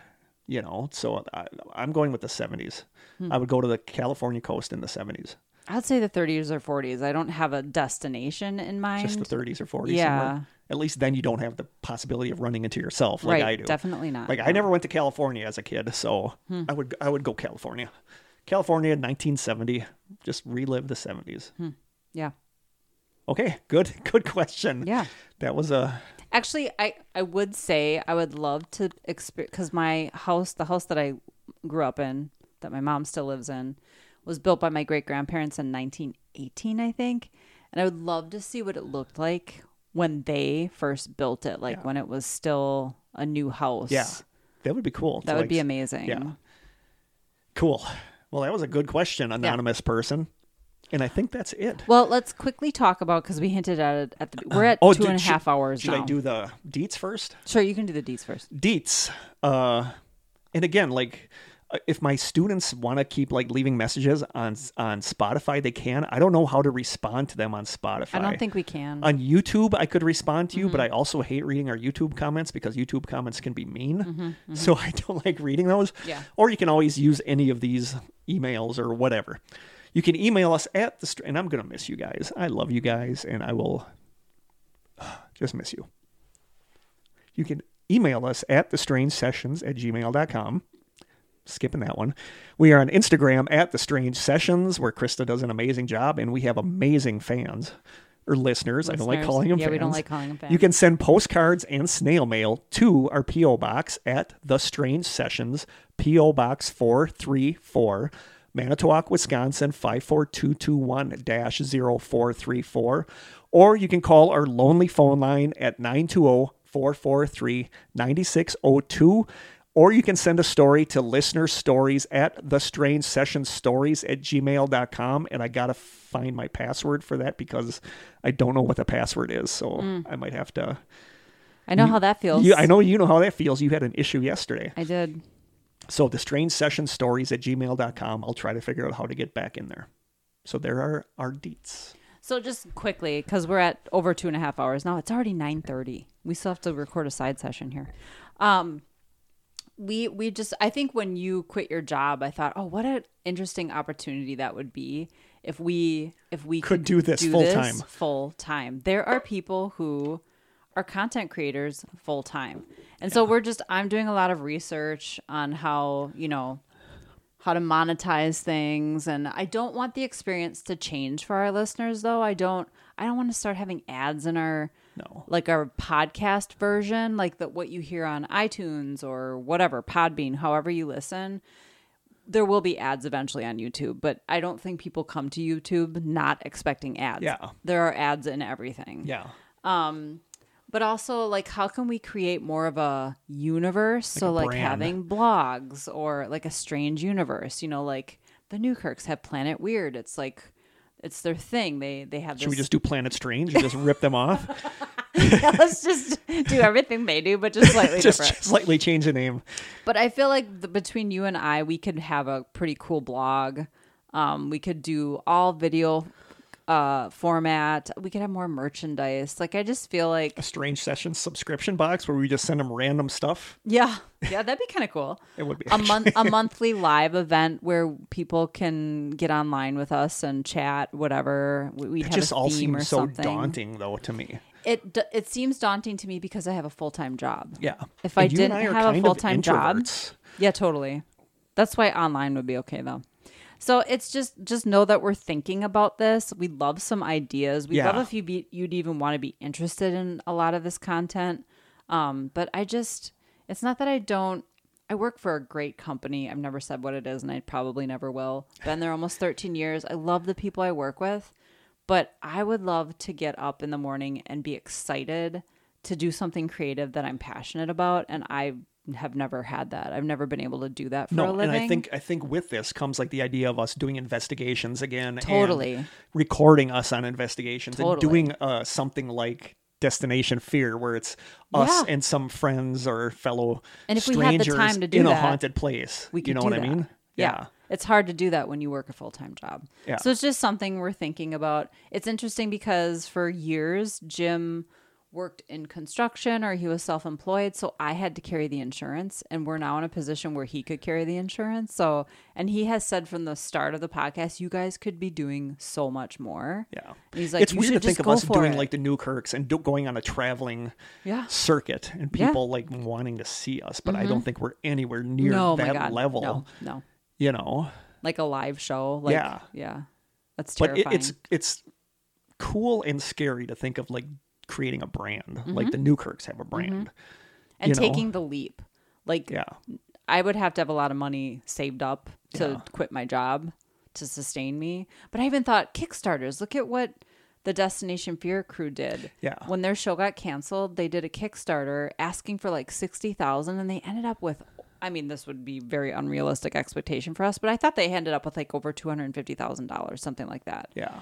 So I mean, it, and and now they're creating Project Fear, and it's awesome. And the second part of their season or season two just started last night, by the way, and it was really good. They were at Pennhurst. No, I mean it's obvious that we love doing this podcast. Like sometimes it floors me We when I think about how paranormal. how long we've been doing this. I know. You know, so if there was a way that we could expand this, Mm-hmm. That would be awesome. so that's what we're just trying to brainstorm Yep. and think of. So if you guys have any ideas, let us know. Mm-hmm. I do else? plan to give the studio a little bit of a facelift over our winter break, so that shooting video down here will be a little more conducive. Yeah, now the it's, lighting. It's, that very time of dark. year. It's that time of year where it's completely dark on my drive down Mm-hmm. here, and I see deer on the road, and I'm like, oh, don't let me hit a deer. And we have pretty minimal lighting down here. Um, so it's kind of, I'm And- usually exhausted by the time we're done 'cause it's so dark and dreary down here. But it's weird that I go for months without seeing it down here, and then Mm-hmm. when I come down, but it's getting to be that time. Like I'm feeling my batteries kind of Yeah. drain slowly, so it's it's gonna be break time. Even though I don't do nearly as much work as you, I look forward to the break too. I mean, just having weekends free for Yeah. several weeks is Yeah. a nice feeling. yeah, so it's getting to be that time. Three more episodes, four, including possible Allegedly. Christmas. But yeah, so I think that's it. It's got to be because we're at like two hours and 40 minutes almost. Dang, people like longer episodes. I know they do.